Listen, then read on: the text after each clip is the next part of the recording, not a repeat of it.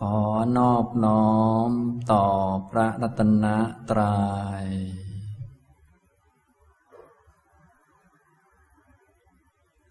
สวัสดีครับท่านผู้สนใจในธรรมะทุกท่าน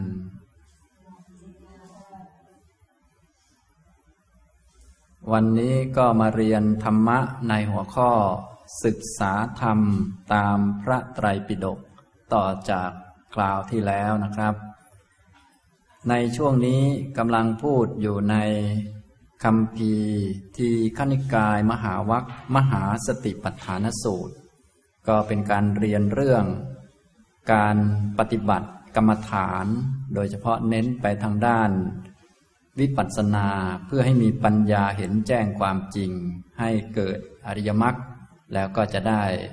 เห็นอริยสัจสี่อันนั้นเป็นจุดสุดท้ายนะ แต่กว่าจะมีอริยมรรคประชุมรวมกันเกิดเป็นธรรมจักขุเป็นดวงตาเห็นธรรม เป็นญาณเห็นสัจจะสี่ก็ต้องมีจุดเริ่มต้นด้วยเช่นเดียวกัน จุดเริ่มต้นก็คือวิปัสสนา การจะเจริญวิปัสสนาเห็นรูปเห็นนามตามความเป็นจริงก็ต้องมีธรรมะเป็นตัวช่วยนะจะทำเองโดยไม่มีธรรมะนั้นไม่ได้ ต้องมีอนุภาพของธรรมะมาเป็นตัวช่วยให้เกิดเป็น ดวงตาเป็นปัญญา เหมือนเราอาศัยอนุภาพของมรรคนี้จึงทำลายกิเลสได้ ถ้าไม่มีอนุภาพของมรรคก็จะทำลายกิเลสไม่ได้นะทีนี้ก่อนที่จะมีอนุภาพของมรรคมาทำลายกิเลสก็อาศัยอนุภาพของธรรมะสามประการทำให้เกิด ดวงตาปัญญาเล็กๆน้อยๆก่อน ก็คืออาศัยอาตาปีคือความเพียร อาศัยสัมปชานโน คือสัมมาทิฏฐิคือปัญญา อาศัยสติมาคือสติ การไม่ปล่อยใจเลื่อนลอย ผูกใจไว้กับอารมณ์ที่เหมาะสม อาศัยความเพียร อาศัยสัมปชัญญะสติมารวมกัน ก็จะเกิดเป็นปัจฉานาติคือความรู้ชัดนะทีนี้เมื่อรู้ชัดแล้วก็ให้รู้จัก ที่จะพัฒนาความรู้ให้เพิ่มพูนยิ่งขึ้นเพื่อเป็นไปเพื่อละกิเลสก็คือรู้กายสักว่าเป็นกาย รู้เวทนาสักว่าเป็นเวทนา รู้จิตสักว่าเป็นจิต แล้วก็รู้ธรรมะ สักว่ามันเป็นแต่ธรรมะ มีทั้งรู้แบบง่าย ๆ ธรรมดาทั่วไป เพียงรู้อยู่กับกายธรรมดา กายถูกรู้จิตรับรู้ หรือรู้กายให้ละเอียดลงไปเป็นส่วนประกอบของผมคนเล็บฟันหนังของธาตุสี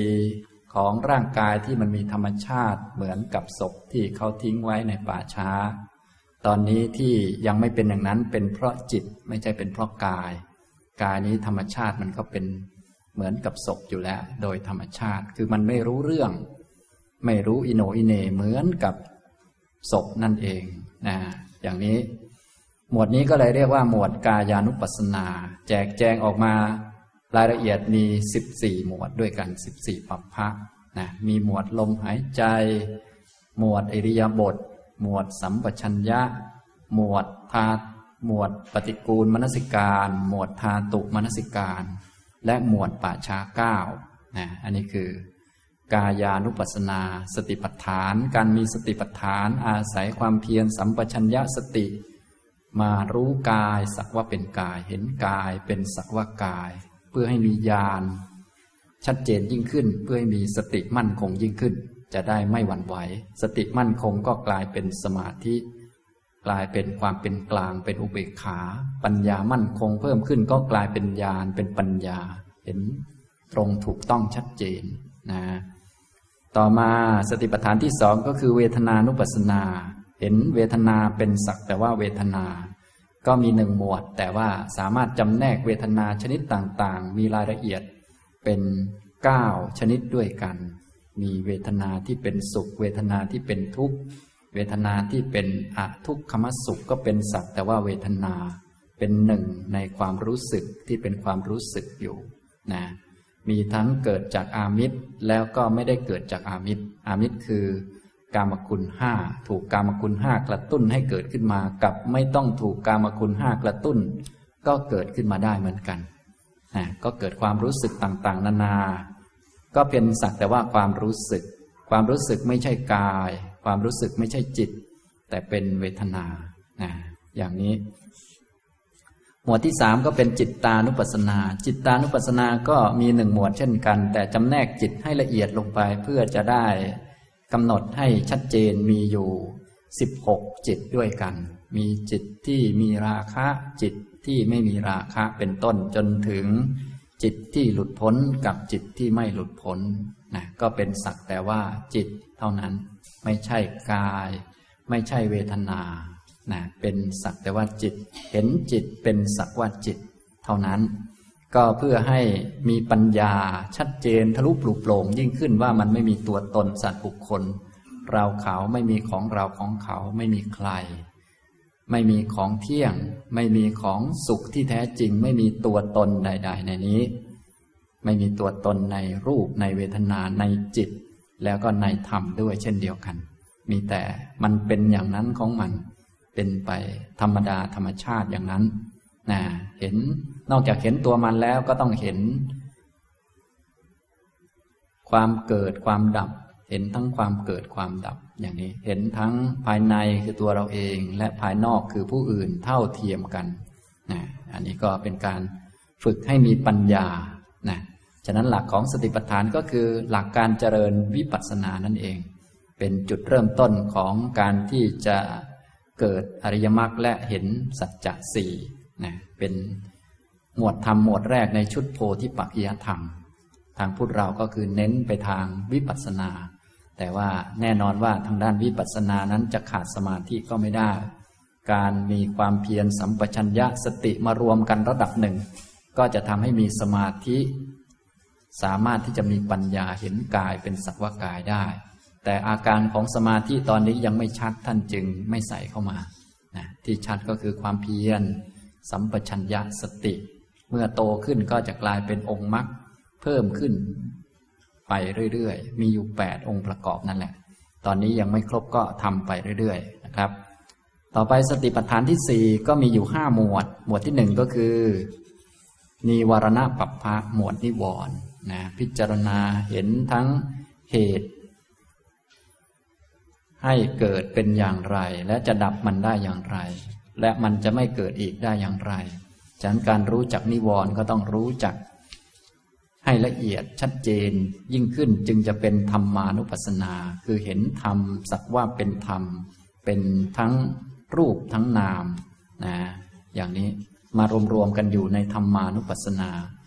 ในกายานุปัสสนาก็เป็นรูปกรรมฐาน อันนี้ง่ายที่สุด เวทนานุปัสสนา จิตตานุปัสนาก็เป็นนามกรรมฐาน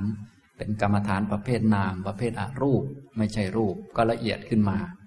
ต่อไปธรรมานุปัสสนานี้ก็ทั้งรูปทั้งนาม เป็นเหตุเป็นปัจจัยอิงอาศัยกัน ก็จัดแยกออกมาเป็นห้าหมวดนะหมวดที่หนึ่งก็คือนิวรณ์วิธีการรู้นิวรณ์ก็ต้องรู้จัก มันมีอยู่หรือมันไม่มี ความเกิดขึ้นมันเกิดขึ้นได้อย่างไร แต่เดิมไม่มีแล้วมันเกิดขึ้นมาเพราะเหตุอะไร และการละมันนี้จะละได้อย่างไร มันจะไม่เกิดอีกได้อย่างไร อันนี้ก็ต้องรู้ละเอียด ชัดเจน กิเลสทั้งหลาย รวมทั้งนิวรณ์ได้ด้วยก็เกิดขึ้นเพราะอายโยนิโสมนสิการ คือการขาดสติและก็คิด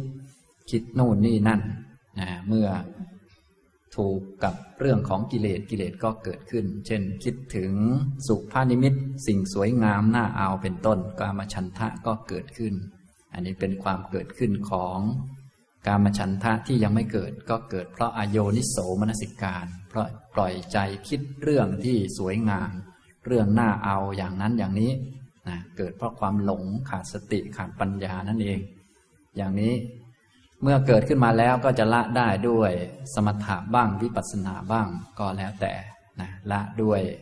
สมถะควบคุม ยับยั้งหรือ พิจารณาให้มันถอยกำลังลงด้วยอสุภภาวนาอย่างนี้เป็นต้น ถ้าวิปัสสนาก็พิจารณาให้เห็นว่ามันเป็นของไม่เที่ยงเป็นทุกข์ไม่ใช่ตัวตนนะการจะไม่เกิดขึ้นอีกต่อไปก็ด้วยมรรคเจริญมรรคให้มันเต็มสมบูรณ์ พวกนิวรณ์ต่างๆก็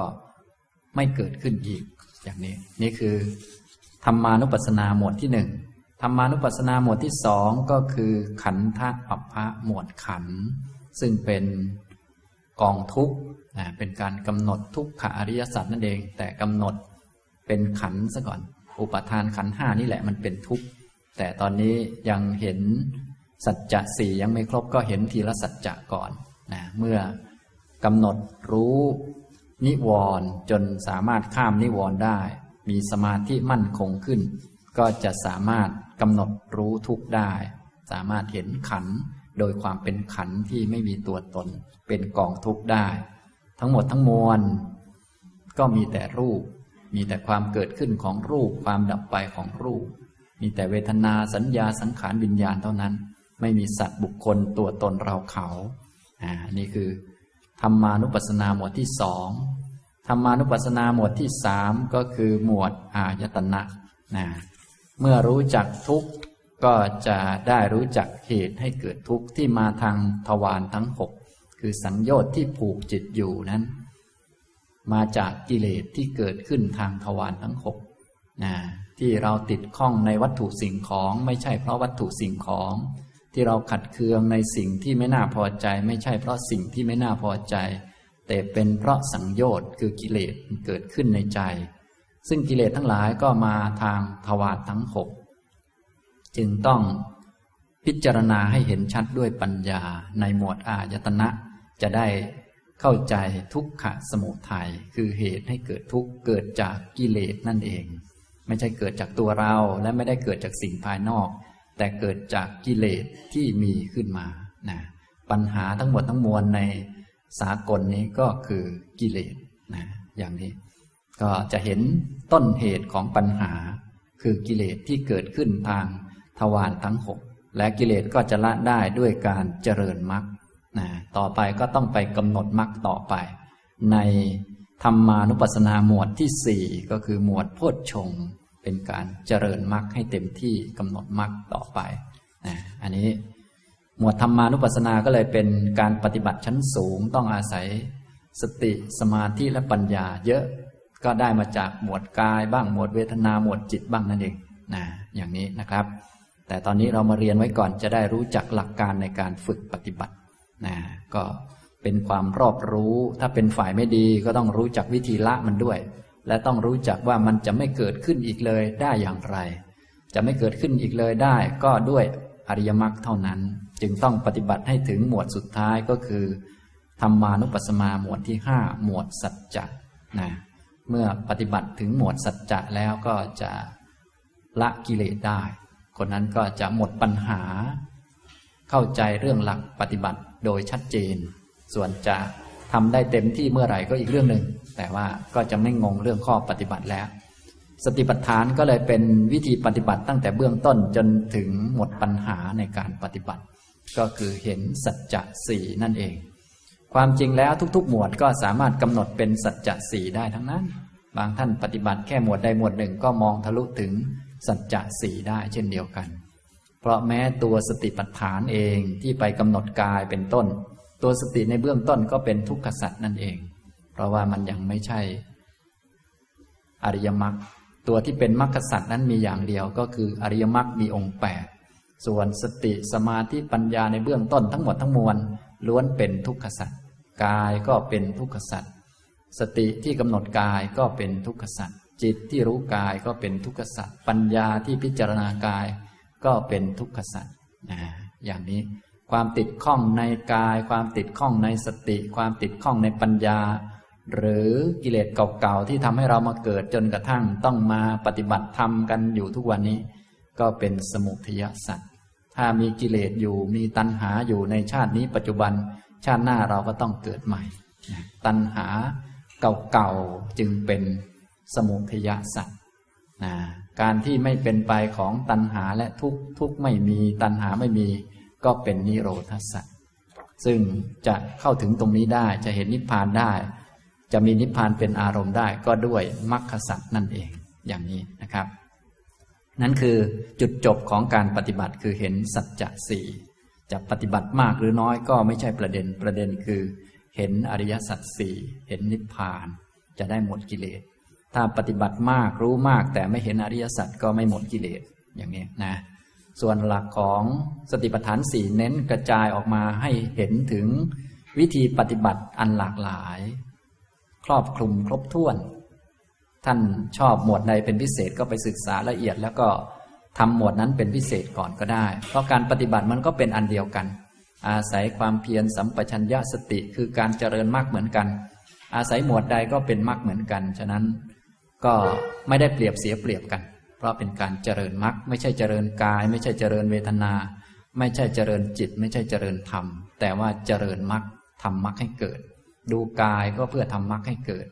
ดูเวทนา ก็เพื่อทำมรรคให้เกิด ดูจิตก็เพื่อทำมรรคให้เกิด ดูธรรมก็เพื่อทำมรรคให้เกิด ฉะนั้นดูอันไหนแล้วมรรคเกิดได้ก็ผลเท่ากันนะจึงไม่มีใครได้เปรียบเสียเปรียบ ไม่เกี่ยวกับใคร กรรมฐานยากกรรมฐานง่าย อยู่สำคัญอยู่ที่มรรคมันเกิดนะบางคนเป็นคนมีปัญญามากให้ทำกรรมฐานง่าย ๆ ก็อาจจะไม่สบายใจรู้สึกว่ามันไม่สมศักดิ์ศรีก็ต้องทำยากหน่อย บางคนทำยากแต่ง้อยเหงาทำไม่ได้ ก็ต้องทำง่ายๆหน่อย อย่างนี้เป็นต้น ก็ยากง่ายจึงไม่ใช่ประเด็นประเด็นคือมรรคมันเกิดนั่นเองนะอย่างนี้นะครับ พอมรรคเกิดขึ้นมาแล้วละกิเลสได้แล้ว เก่งมากเก่งน้อย ฉลาดแหลมคมต่างกัน อันนั้นก็ไม่ใช่ประเด็น คนเก่งมากๆก็สอนคนอื่นได้ คนไม่ค่อยเก่งก็อยู่เงียบๆไป แต่หมดกิเลสก็จบแล้วพอนะอย่างนี้ฉันหลักสติปัฏฐานก็จะมีลักษณะทำนองนี้คือเป็นการเจริญมรรคนั่นเอง โดยเบื้องต้นก็ใช้องค์สามมาช่วยกันก่อน คือความเพียรสัมปชัญญะและสตินะครับ ตอนนี้เรียนมาจนกระทั่งถึงเอกสารในหน้าที่8ธรรมานุปัสสนา หมวดที่สี่คือโพชชังคับปัพะนะในธรรมานุปัสสนาเริ่มแรก หมวดแรกก็หมวดนิวรณ์ต้องกำหนดนิวรณ์ซึ่งเป็นตัวขวางบังดวงตาปัญญาขวางสมาธิขวางปัญญาซะก่อนนะถ้ากำหนดรู้จัก นิวรณ์ด้วยปัญญาแล้วจนสามารถละนิวรณ์ได้ด้วยสมาธิบ้าง ด้วยวิปัสสนาบ้าง และรู้จักว่ามันจะหมดไปได้อย่างไร คือเร่งมาเจริญมากเพื่อให้มันลดลง มันก็จะได้สมาธิแล้ว สามารถข่มนิวรณ์ได้พอข่มนิวรณ์ได้ก็จะเห็นทุกขสัตว์ก็คือเห็นรูปนามตามที่มันเป็นจริง เห็นว่าทั้งโลกนี้ทั้งเราทั้งเขาก็มีเพียงขันห้าอันนี้คือการกำหนดทุกขอริยสัจนั่นเองนะ ก็เป็นธรรมานุปัสสนาหมวดที่สองถ้าเห็นทุกขสัตว์แล้วก็จะเห็นปัญหา เพราะทุกขสัตว์มันไม่ใช่ปัญหา หรือจะว่ามันเป็นปัญหาก็ได้ แต่มันเป็นปัญหาของมัน ไม่ใช่ปัญหาของเรา ปัญหาของเราก็คือกิเลสก็คือเรานั่นแหละเป็นปัญหาของเรา เพราะเรานี่คือมิจฉาทิฏฐิของเรานี่ก็คือตัณหาปัญหาของเราก็คือยังมีเราอยู่ ยังมีของเราอยู่นะไม่ใช่ปัญหามันอยู่ที่ทุกข ทุกมันมีปัญหาแต่มันก็เป็นปัญหาของมัน ส่วนปัญหาของเราก็คือยังเป็นเราอยู่ ยังเป็นของเราอยู่ เอาทุกมาเป็นตัวเรา อันนี้เป็นปัญหา เอาทุกมาเป็นของเรา อันนี้เป็นปัญหา เอาสิ่งไม่เที่ยงมาเป็นตัวเรา อันนี้เป็นปัญหา เอาสิ่งไม่เที่ยงมาเป็นของเรา อย่างนี้เป็นปัญหานะไปโกรธของที่ไม่ใช่ของเรา ไปโกรธของไม่เที่ยง อันนี้คือปัญหา ปัญหาจึงอยู่ที่กิเลสนั่นเอง จึงต้องมากำหนด อายตนะให้ได้กำหนดอายตนะได้แล้วก็จะรู้ว่ามันไม่เกี่ยวกับตา ไม่เกี่ยวกับรูป ไม่เกี่ยวกับหู ไม่เกี่ยวกับเสียง แต่มันเกี่ยวกับกิเลสเมื่อตาเห็นรูปนะกิเลสเมื่อหูฟังเสียงนะหลักๆที่พวกเราเป็นกันก็มีราคะเนี่ยชอบของที่น่ารักนะแล้วก็โทสะปฏิฆะไม่พอใจของที่ไม่น่าพอใจ และถ้าเป็นของธรรมดาก็ไม่ได้กำหนดอะไร ก็คือหลง หลักๆ ของพวกเราพื้นฐานก็มี ราคะโทสะโมหะ เจอของน่ารักก็รักมันนะก็สะสมความชื่นชอบไปนะเจอของไม่น่ารักก็เกลียดมันก็สะสมความไม่ชอบไป เจอของธรรมดาก็ไม่ได้พิจารณาอะไร ก็สะสมความหลงไปอีกแล้วเนี่ยอย่างนี้หลักๆก็มีสามแต่รายละเอียดก็ยังมีอีกเพียบเลยทีเดียว สรุปแล้วกิเลสทุก ๆ ประการนั่นแหละ เป็นปัญหาสำหรับพวกเรา ตัวออกหน้าออกตาก็คือตัณหา ตัวอยู่เบื้องหลังตัณหาคืออวิชชาอย่างนี้นะครับ พอเห็นกิเลสแล้วรู้ว่ากิเลสเป็นปัญหาสำหรับพวกเรา เราก็มีวิธีเดียวคือต้องฆ่ากิเลส ต้องเอากิเลสออกให้ได้ ถ้ากิเลสไม่ออกเราก็อยู่ไม่เป็นสุขนะอย่างนี้ก็มีวิธีเดียวคือต้องฆ่ามันนะต้องฆ่ามันอยู่ด้วยกันไม่ได้นะก็จะเห็นศัตรูคนเดียวในโลกใบนี้ก็คือ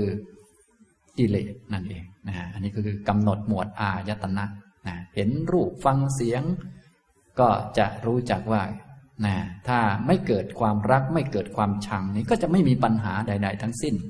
แต่ถ้ามีกิเลสขึ้นมาเมื่อไหร่ก็จะมีปัญหา ถ้าคน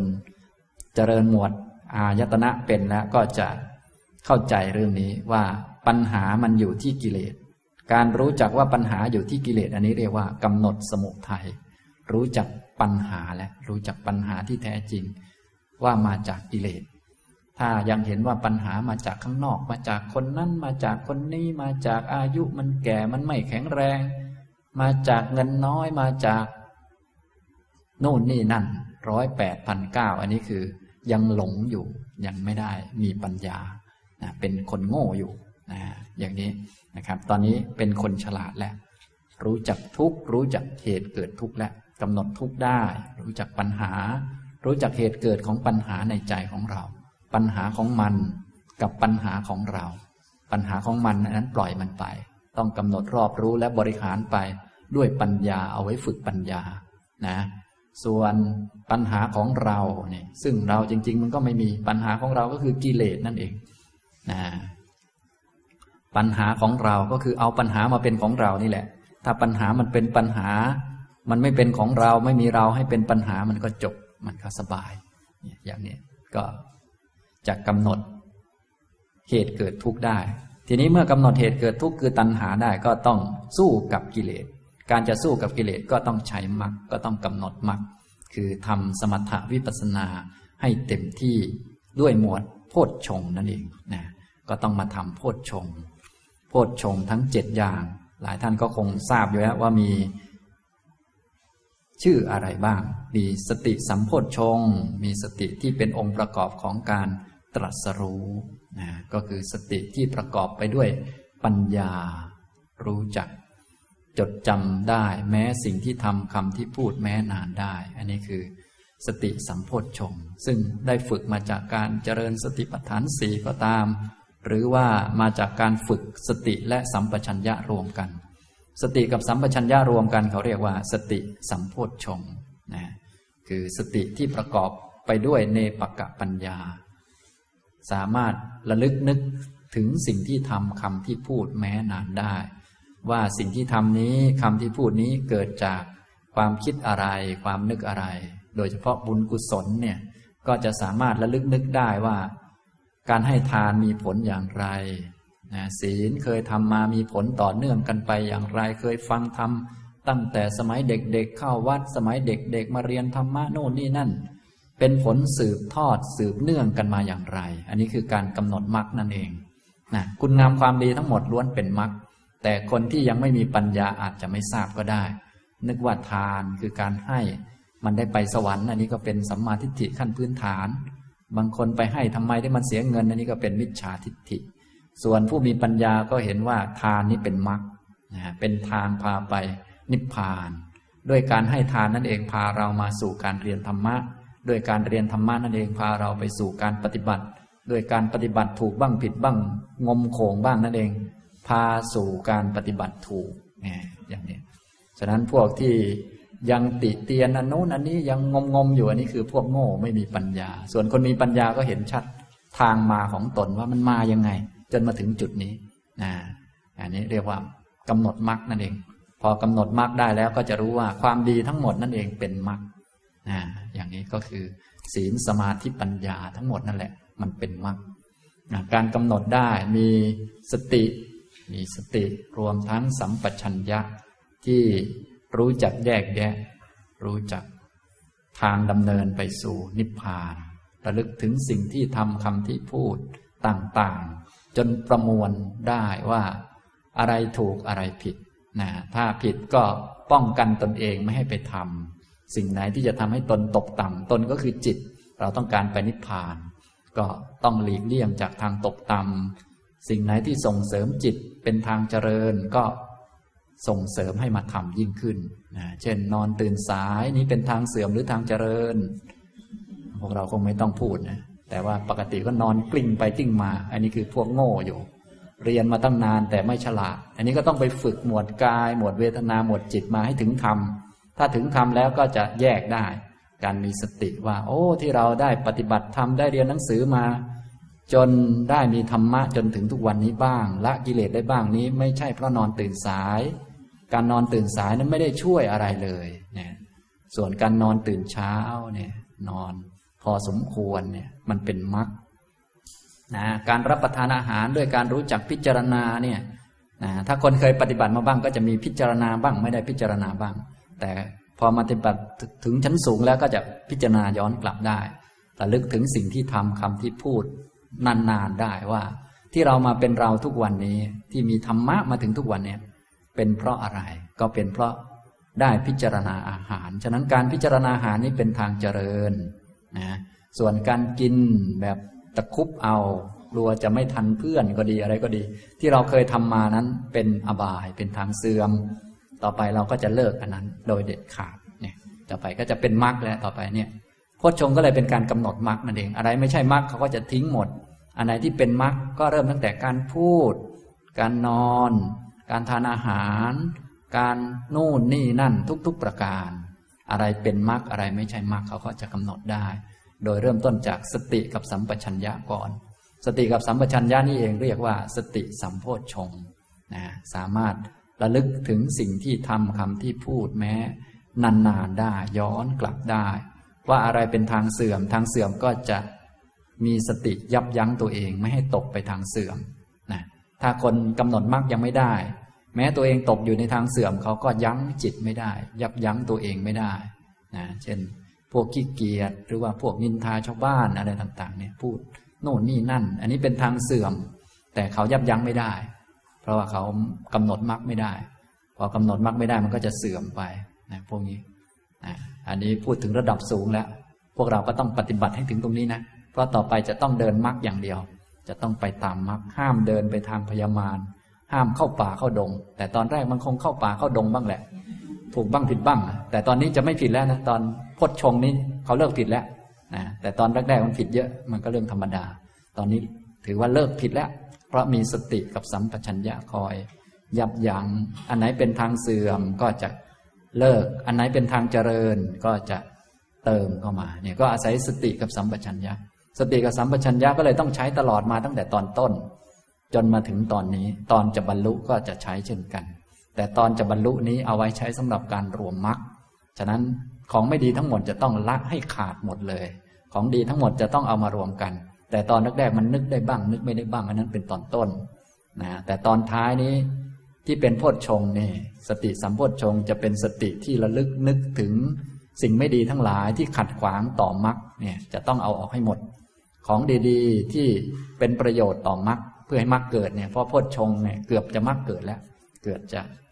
ถึงการรู้สัจจะสี่แล้วเป็นสติ สัมปชัญญะที่พิจารณาเพื่อให้มรรคเกิดขึ้นนั่นเองนะส่วนตอนต้นๆ เราก็มีสติ มีปัญญาทำบุญสุนทานเล็กๆ น้อยๆคุมตัวเองนิดหน่อยนะก็ยังไม่เข้มข้นนัก พอมาถึงตรงนี้จะต้องเข้มข้นกว่าเดิมมาก เพราะว่าจะบรรลุแล้วนั่นเองนะทีนี้พวกเรามาเรียนของสูงๆแต่พวกเราเรียนแงนคอเรียนกันอยู่ก็ไม่เป็นไร ก็เรียนตามตำรับตำราไปก่อน ส่วนท่านไหนที่สูงแล้วก็ดีแล้ว ท่านไหนยังไม่สูงก็แงนคอเรียนไปก่อน ก็อย่างน้อยจะได้ทราบว่ามีสูงกว่าที่เราคิดเยอะเหมือนกันนะสูงที่สุดก็อริยสัจสี่เนี่ยถึงนิพพานนนนะอย่างนี้นะครับ อันนี้คือหมวดโพชฌงเนี่ยสติสัมโพชฌงต่อมาก็ธรรมวิจยะสัมโพชฌงการวิจัยธรรม วิจัยค้นคว้า แจกแจงทั้งหมดทั้งมวลที่ผ่านมาด้วยสติเนี่ยว่า ทั้งหมดทั้งมวลมีแต่ธรรมะ ธรรมะก็มีฝ่ายสังขารนี่ล้วนเป็นของไม่เที่ยง เป็นทุกข์ไม่ใช่ตัวตน และในบรรดาสิ่งที่ไม่เที่ยงนั้น บางอันก็เป็นกุศล บางอันก็เป็นอกุศล บางอันก็เป็นของควรละ บางอันก็เป็นของควรเจริญ บางอันก็นำทุกข์มาให้ บางอันก็นำสุขมาให้นะบางอันก็เป็นเหตุให้เกิดทุกข์ บางอันก็เป็นไปเพื่อความดับทุกข์เนี่ยปัญญา ธรรมวิจยะสัมโพชฌง เมื่อมีสติสามารถระลึกถึงธรรมะจับธรรมะต่างๆ ที่ตัวเองเคยผ่านมา แม้กระทั่งธรรมะที่เกิดในปัจจุบันนี้ก็เห็นได้ชัดว่าเป็นหมวดไหน เป็นธรรมะที่ควรละ หรือเป็นธรรมะที่ควรเจริญอันนี้เรียกว่าธรรมวิจัย การวิจัยค้นคว้าธรรมะนะเมื่อวิจัยค้นคว้าธรรมะ ด้วยความขยันหมั่นเพียร ความขยันหมั่นเพียรประคับประคองจิตให้ทำอยู่ในงาน ก็คือวิริยะสัมโพชฌงการมีวิริยะ ประคับประคองจิตไม่ให้จิตมันตกไปทางต่ำหรือว่าไม่ให้จิตมันหงอยเหงาซึมเศร้าไป ให้จิตมันอยู่ในงานอย่างต่อเนื่อง ถ้างานยังไม่จบไม่สิ้นคือยังไม่เห็นอริยสัจก็ต้องมีธุระต้องทำอยู่เสมอ ไม่ทอดธุระ ถ้าเป็นพวกเรามันชอบทอดธุระ บางทีบางท่านไม่ทอดเนี่ยแกงธุระเลยต้มธุระด้วยซ้ำไป นะธุระโยนทิ้งขอนอนก่อนนะสติอยู่ไหนไม่ทราบ ขอปล่อยจิตก่อน ขอคุยเรื่องนี้ให้มันปากก่อนนะพูดจนมันแผลบเลย อย่างนี้เป็นต้นนี้ไม่ได้เรื่อง ส่วนถ้าเป็นวิริยะสัมโพชฌงก็งานยังไม่จบนี้ก็จะต้องมีธุระทำงานอยู่เสมอ ท่านเรียกว่าไม่ทอดทิ้งธุระในกุศลธรรมทั้งหลาย กุศลชั้นสูงสุดก็คือมรรคถ้ามรรคยังไม่เกิดก็จะไม่หยุด เพราะว่าพจน์ชงนี้เป็น ข้อปฏิบัติเพื่อรวมมรรคความเพียรใดก็ตามที่ทำทำเพื่อจะให้มรรคมันเกิดให้ได้ เพราะว่าถ้าหยุดไปมันก็ไม่เกิด ต้องทำจนมันเกิดนะอย่างนี้เรียกว่าวิริยะสัมโพชฌงมีลักษณะที่เป็นคนกล้าหาญบากบั่นมั่นคง ไม่ทอดทุระในกุศลธรรมทั้งหลาย กุศลชั้นสูงก็คือมรรคนั่นเองมรรคก็ต่อจากพุทธชงนั่นเองนะถ้ามรรคยังไม่เกิดก็จะไม่หยุด ถ้าอารหันตมรรคยังไม่เกิดก็จะไม่หยุดนั่นเอง ส่วนถ้าเป็นพวกเราไม่ได้ถึงกับขั้นกำหนดมรรคเนี่ย ไม่ถึงพุทธชงก็จะทำทำหยุดหยุด ส่วนใดหยุดจะเยอะกว่าทำนะแต่ก็หวังว่าด้วยการไม่ทำนั่นแหละจะบรรลุ อันนี้ก็เป็นความหวังที่ลอยลมมากเหลือเกินนะหวังลูกโป่งก็ไม่ได้เรื่อง ส่วนวิริยะก็จะตรงกันข้าม จะไม่หยุดถ้ามรรคไม่เกิดในความหมายคืออย่างนี้ เขาเรียกว่าไม่ทอดทุระ ในกุศลธรรมทั้งหลาย ไม่ทอดทิ้งธุระเหมือนคนมีงาน ถ้าเราจะอุปมาง่ายๆ เหมือนบางท่านเป็นคนชอบการงาน เป็นนักธุรกิจหรือว่ามีธุรกิจเป็นของตัวเองเป็นต้น ก็มีงานต้องทำอยู่ และท่านเป็นคนรับผิดชอบสูง งานนั้นยังไม่เสร็จท่านจะทำอย่างไร ท่านก็ต้องทำให้มันเสร็จ ไม่งั้นมันคาอกคาใจอยู่ มันค้างอยู่ อย่างนี้ทำนองนี้นะทำตรงนี้นะ ฉะนั้นลักษณะ ที่ไม่ทอดทิ้งธุระในกุศลธรรมทั้งหลายนั่นแหละ เรียกว่า วิริยะสัมโพชฌงนะเป็นความกล้าหาญบากบั่นมั่นคง ก้าวไปข้างหน้าไม่หยุดนะอย่างนี้เมื่อมีสติมีธรรมวิจยะ มีวิริยะ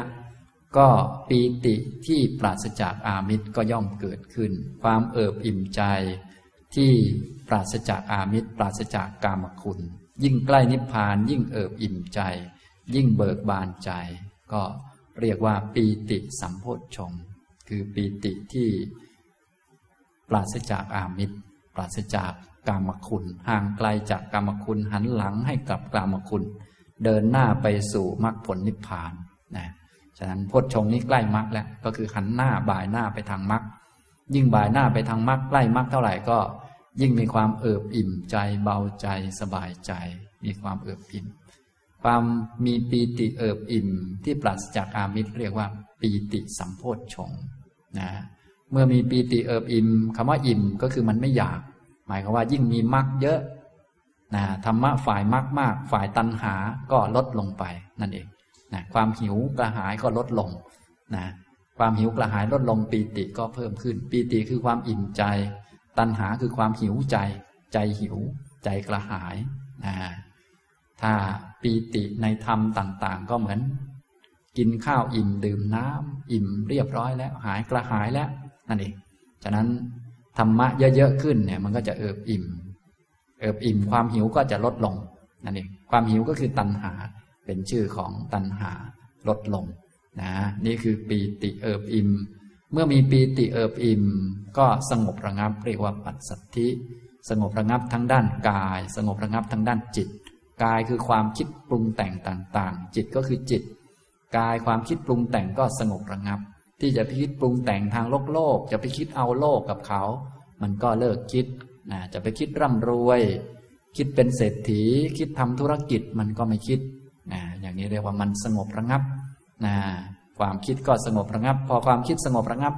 จิตก็พลอยสงบระงับไปด้วย เรียกว่า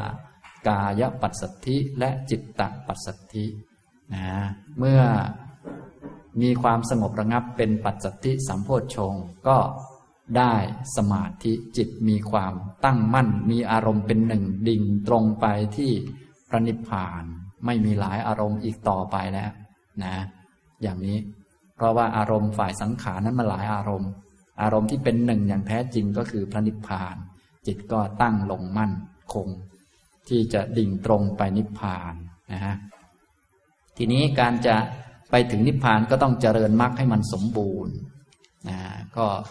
จะเป็นคนที่พิจารณาด้วยปัญญา ด้วยความรู้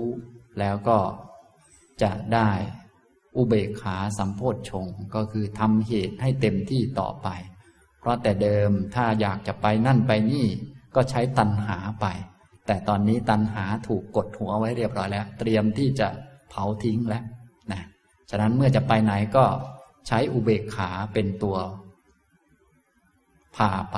อุเบกขาคือความวางเฉยทำอะไรด้วยเหตุด้วยผลด้วยปัญญา ไม่ให้ตัณหามีอำนาจอีกต่อไปคำว่าวางเฉยก็คือทำคิดพูด โดยไม่มีตัวบงการคือตัณหา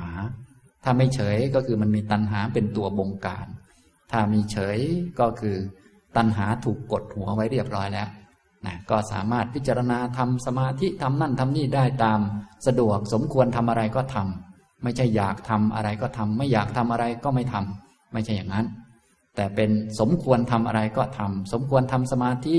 ก็ทำสมาธิเพื่อให้มรรคมันเกิด สมควรเจริญวิปัสสนาให้เต็มที่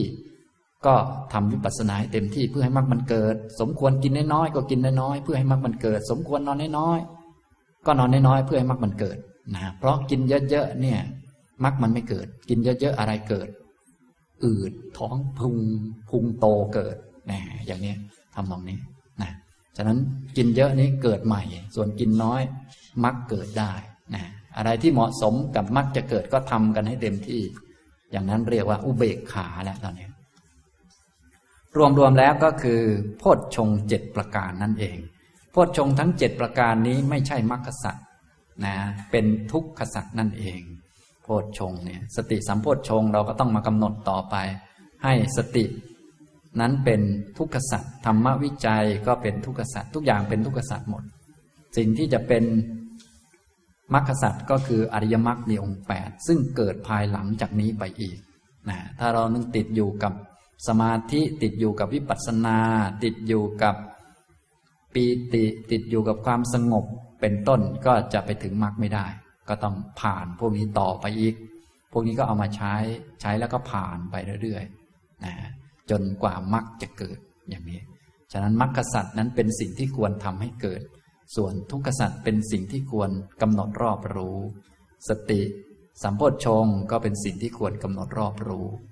นะธรรมวิจยะสัมโพชฌงก็เป็นทุกขสัตว์เป็นสิ่งที่ควรกำหนดรอบรู้นะอย่างนี้ ตัวที่กำหนด ตัวที่รู้ อันนี้ก็คือมรรคสัตว์นั่นแหละมันจะโตไปเรื่อยๆจนเป็นอริยมรรคมีองค์แปดถ้าเราไม่กำหนดสติสัมโพชฌงมันก็จะคาอยู่ที่สติสัมโพชฌงแต่เมื่อกำหนดสติสัมโพชฌงตัวรู้ก็จะโตไปเรื่อยๆ ฉะนั้นตัวที่เราจะเจริญก็คือตัวมรรคนั่นเอง ตัวรู้ก็ตัวเดิมนั่นแหละ รู้กายก็รู้ตัวนี้แหละ รู้สติสัมโพชฌงก็รู้ตัวนี้แหละ ตัวรู้นี่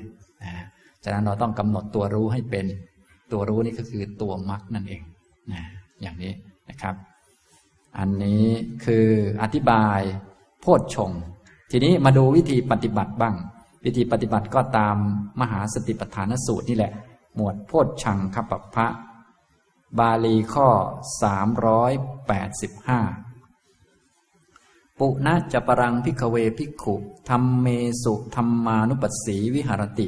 สัตตสุโพชฌังเคสุ ดูก่อนภิกษุทั้งหลาย วิธีการอื่นยังมีอยู่อีก ภิกษุเป็นผู้เห็นอยู่บ่อยๆ ซึ่งธรรมในธรรมทั้งหลาย คือ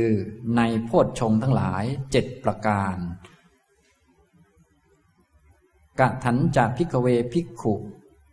ธรรมเมสุธรรมานุปัสสีวิหรติ สัตตสุโพชชังเคสุ ดูก่อนภิกษุทั้งหลาย ภิกษุเป็นผู้เห็นอยู่บ่อยๆ ซึ่งธรรมในธรรมทั้งหลาย คือโพชชงทั้งหลายเจ็ดประการอยู่อย่างไรนะโพชชงก็เป็นอารมณ์ของสติปัฏฐานเช่นกันนะโพชชงนี้เป็นอารมณ์ เป็นเหมือนกับกาย เหมือนกับเวทนา เหมือนกับจิตนั่นเอง ตัวรู้ก็เป็นฝ่ายมรรคนะเราต้องเจริญมรรคเจริญตัวรู้นั่นเองนะ ก็มารู้โพชฌงเจ็ดประการนะการรู้โพชฌงเจ็ดนั้น ในแต่ละโพชฌงแต่ละโพชฌงนั้นมีสติสัมโพชฌงเป็นต้น ก็ต้องรู้หลักๆอยู่สี่ประเด็นจึงชื่อว่ามีปัญญา ขยายความว่า อิทะพิกเวพิกขุสันตังวาอัจฉตัง สติสัมโพชังคัง อัตถิเมอัจฉตัง สติสัมโพชังโคติปะชานาติ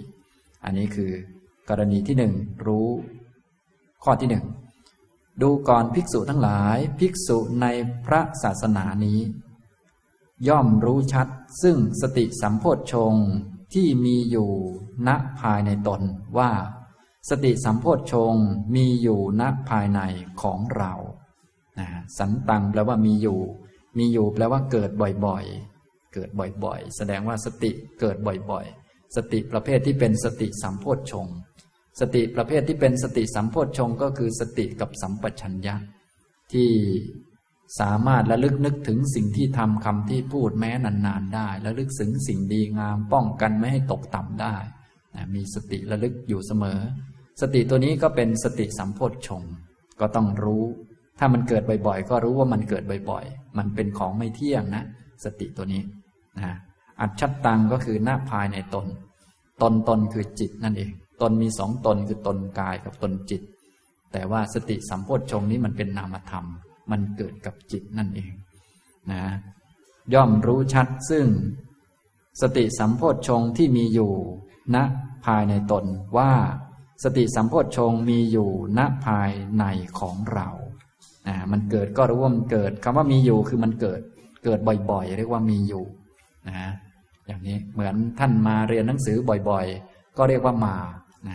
มาเป็นประจำก็เรียกว่าอะคนยังมาเรียนอยู่ เพราะมาประจำนะก็มาบ่อยๆนั่นเอง ไม่ใช่มาอยู่ตลอดเวลา แต่มาประจำเกิดประจำเกิดเรื่อย เกิดบ่อยก็เรียกว่ามีนะต่อไปรู้แบบที่สองอสันตังวาอัจฉตัง สติสัมโพชังคังนัตถิเมอัจฉตัง สติสัมโพชังโคติปชานาติ ย่อมรู้ชัด ซึ่งสติสัมโพชงที่ไม่มีอยู่ณภายในตนว่า สติสัมโพชงไม่มีอยู่ณภายในของเรานะไม่มีอยู่คือไม่เกิด ไม่เกิดคือไม่เกิดบ่อยๆ เกิดแล้วนานๆเกิดครั้งหนึ่ง บางครั้งมันมีบ่อยๆ ก็เรียกว่ามี บางครั้งมันหายไป มันเสื่อมไปก็มีนะก็ต้องรู้เวลามันไม่มี ก็รู้ชัดคำว่ารู้ชัดเป็นปัญญาเป็นฝ่ายมรรคนั่นเอง ฝ่ายมรรคก็คืออยู่ในคำว่าปัจชานาตินั่นเองนะคำกิริยาที่มีมากที่สุดในสูตรนี้ก็คือปัจชานาติ เป็นความรู้ของมรรคนั่นเอง เป็นความรู้ของอาตาปีสัมปชาโนสติมา และองค์มรรคอื่นมารวมประชุมเข้า ก็จะเกิดเป็นปัจชานาติคือปัญญานะเป็นญาณนะครับปัจชานาติก็เลยเยอะกว่าเขานะฉะนั้นเมื่อมีก็รู้ชัดว่ามีตัวที่เราจะเจริญคือตัวรู้ชัดนี่แหละ นะตัวรู้ชัดเนี่ยย่อมรู้ชัด ซึ่งสติสัมโพชฌงที่ไม่มีอยู่ มันอาจจะมีแล้ว แต่มันเสื่อมไปแล้ว ก็รู้ว่ามันเสื่อมไป เสื่อมคือความเสื่อมมันเกิดนั่นเอง หรือมันมีไม่บ่อย แต่เดิมมันเคยมีบ่อยตอนนี้ชักจะหงอยเหงาไม่ค่อยมีแล้ว ก็ต้องรู้ชัดนะรู้ชัดว่า สติสัมโพชฌงไม่มีอยู่ณภายในของเรา นี่ก็ประเด็นที่สอง ประเด็นที่สามยะถาจะอนุปันนัสสะสติสัมโพชชังคัสสะ อุปาโดโหติ ตันจะปชานาติ ความเกิดขึ้นของสติสัมโพชงที่ยังไม่เกิด ย่อมมีโดยประการใด ก็ย่อมรู้ชัดโดยประการนั้นยะถาคือโดยประการใดหรือด้วยเหตุอะไร ก็ย่อมรู้ชัดซึ่งเหตุอันนั้น อันนี้คือฝ่ายปัญญา ปัญญาจะมองเห็นเหตุ ที่แต่เดิมมันไม่ค่อยมีสติ แล้วมันมีสติขึ้นมานี้เป็นเพราะอะไรนะก็จะรู้ชัดเหตุที่ทำให้สติสัมโพชฌงมันเกิด เหตุที่ทำให้สติสัมโพชฌงมันเกิดก็ มีการมีสติสัมปชัญญะ การรู้จักหลีกเลี่ยงคนที่ไม่มีสติ เข้าไปคบหากับคนที่มีสติอยู่เสมอ หรือว่าความจริงจังจริงใจในการที่จะทำให้ สติเกิดขึ้นจริงจังจริงใจในการเจริญสติปัฏฐานทำกรรมฐานต่าง ๆ เป็นต้น ก็จะช่วยให้สติสัมโพชฌงมันเยอะขึ้น ความจริงใจในการปฏิบัติต่างๆ ความตั้งอกตั้งใจ เพราะว่าโดยปกติแล้วสติมันจะเกิดกับความตั้งใจดี เช่นเราตั้งใจเดินจงกรมตั้งใจสวดมนต์มันก็จะเกิดสติดีนะอย่างนี้นะก็ต้องรู้ชัดไอ้รู้ชัดนี่คือปัญญานะต่อไปประเด็นที่สี่ ยะถาจะ อุปปันนัสสะสติสัมโพชังคัสสะภาวนาปาริปูรีโหติ ตันจะปะชานาตินะในหนังสือเขียนไว้ว่าปะชานาเฉยๆให้เติมติเข้าไปข้างหลัง ก็คือคำเดียวกันนั่นแหละ แต่ว่าพิมพ์น้อยไปหรือว่าอาจจะโดนตัดทิ้งไปหน่อยนะลืมไปนะครับ พิมพ์ผิดนั่นเองนะสรุปแล้วนะก็รู้ประเด็นที่สี่เกี่ยวกับสติสัมโพชฌงก็คือ การ เจริญ จนเต็มบริบูรณ์ ของสติสัมโพชฌงที่เกิดขึ้นแล้วย่อมมีโดยประการใดด้วยเหตุอะไร ก็ย่อมรู้ชัดซึ่งเหตุอันนั้น ภาวนาคือการเจริญการงอกงาม ปาริปูรีคือการเต็มบริบูรณ์นะการงอกงามคือเจริญงอกงามยิ่งขึ้น เต็มบริบูรณ์คือมันเต็มเอียดร้อยเปอร์เซ็นต์นะมันจะมีด้วยเหตุอะไรก็ย่อมรู้ชัดซึ่งเหตุอันนั้น เหตุที่จะทำให้คุณงามความดีทั้งหลายเต็มบริบูรณ์ก็มีอย่างเดียวก็คือ เจริญอริยมรรคมีองค์แปดนะต้องเจริญปัจชานาติให้เยอะๆขึ้น สติสัมโพชฌงมันก็จะเยอะขึ้น ถ้ามีมรรคเต็มสมบูรณ์โพชฌงมันก็เต็มสมบูรณ์นะสติสัมโพชฌงมันก็บริบูรณ์เช่นกัน อย่างนี้ เพราะว่าสตินั้นมันตรงข้ามกับความหลง ถ้ามีหลง สติมันก็น้อย หลงเยอะสติก็น้อย หลงน้อยสติก็เยอะ ถ้าไม่มีหลง สติก็เต็ม คนจะไม่มีหลงก็คือคนมีมรรคสี่ครั้ง เป็นพระอรหันต์ตัดความหลงได้หมดเนี่ยอย่างนี้เรียกว่า การเจริญและเต็มบริบูรณ์ของสติสัมโพชฌงที่เกิดขึ้นแล้ว ย่อมมีด้วยเหตุใดก็ย่อมรู้ชัดเหตุอันนั้น เหตุที่ทำให้คุณงามความดีเต็มบริบูรณ์ก็คือมรรคนั่นเอง เพราะว่าคุณงามความดีจะเต็มบริบูรณ์ก็ต่อเมื่อหมดกิเลสหมดความไม่ดีไป เหมือนท่านทั้งหลายจะมีเมตตาบริบูรณ์ก็ต้องหมดศัตรูไปนั่นเองทำอย่างไรจะหมดศัตรู ไปฆ่าอันที่คนที่เราไม่ชอบให้หมดโลก อย่างนี้ใช่ไหมไม่ใช่นะการจะหมดศัตรูก็คือ ต้องมีเมตตาเต็มใจเรานั่นแหละนะอย่างนี้ทำนองนี้ เป็นอย่างนี้นะครับ ก็เหมือนกับสติสัมโพชฌงมันจะเต็มบริบูรณ์ทำอย่างไร ก็ไปเอาศัตรูของสติสัมโพชฌงออกไปทิ้งไปก่อนศัตรูของมันคือความหลงนะความขาดสตินะความขาดสติจะหมดไปได้อย่างไร ก็ต้องไปละกิเลสออกไป กิเลสมันละได้ด้วยมรรคพอมรรคฆ่ากิเลส ความดีก็เต็ม เหมือนทุกท่านเนี่ยทำความดีแต่ไม่เต็มสักที เพราะอะไร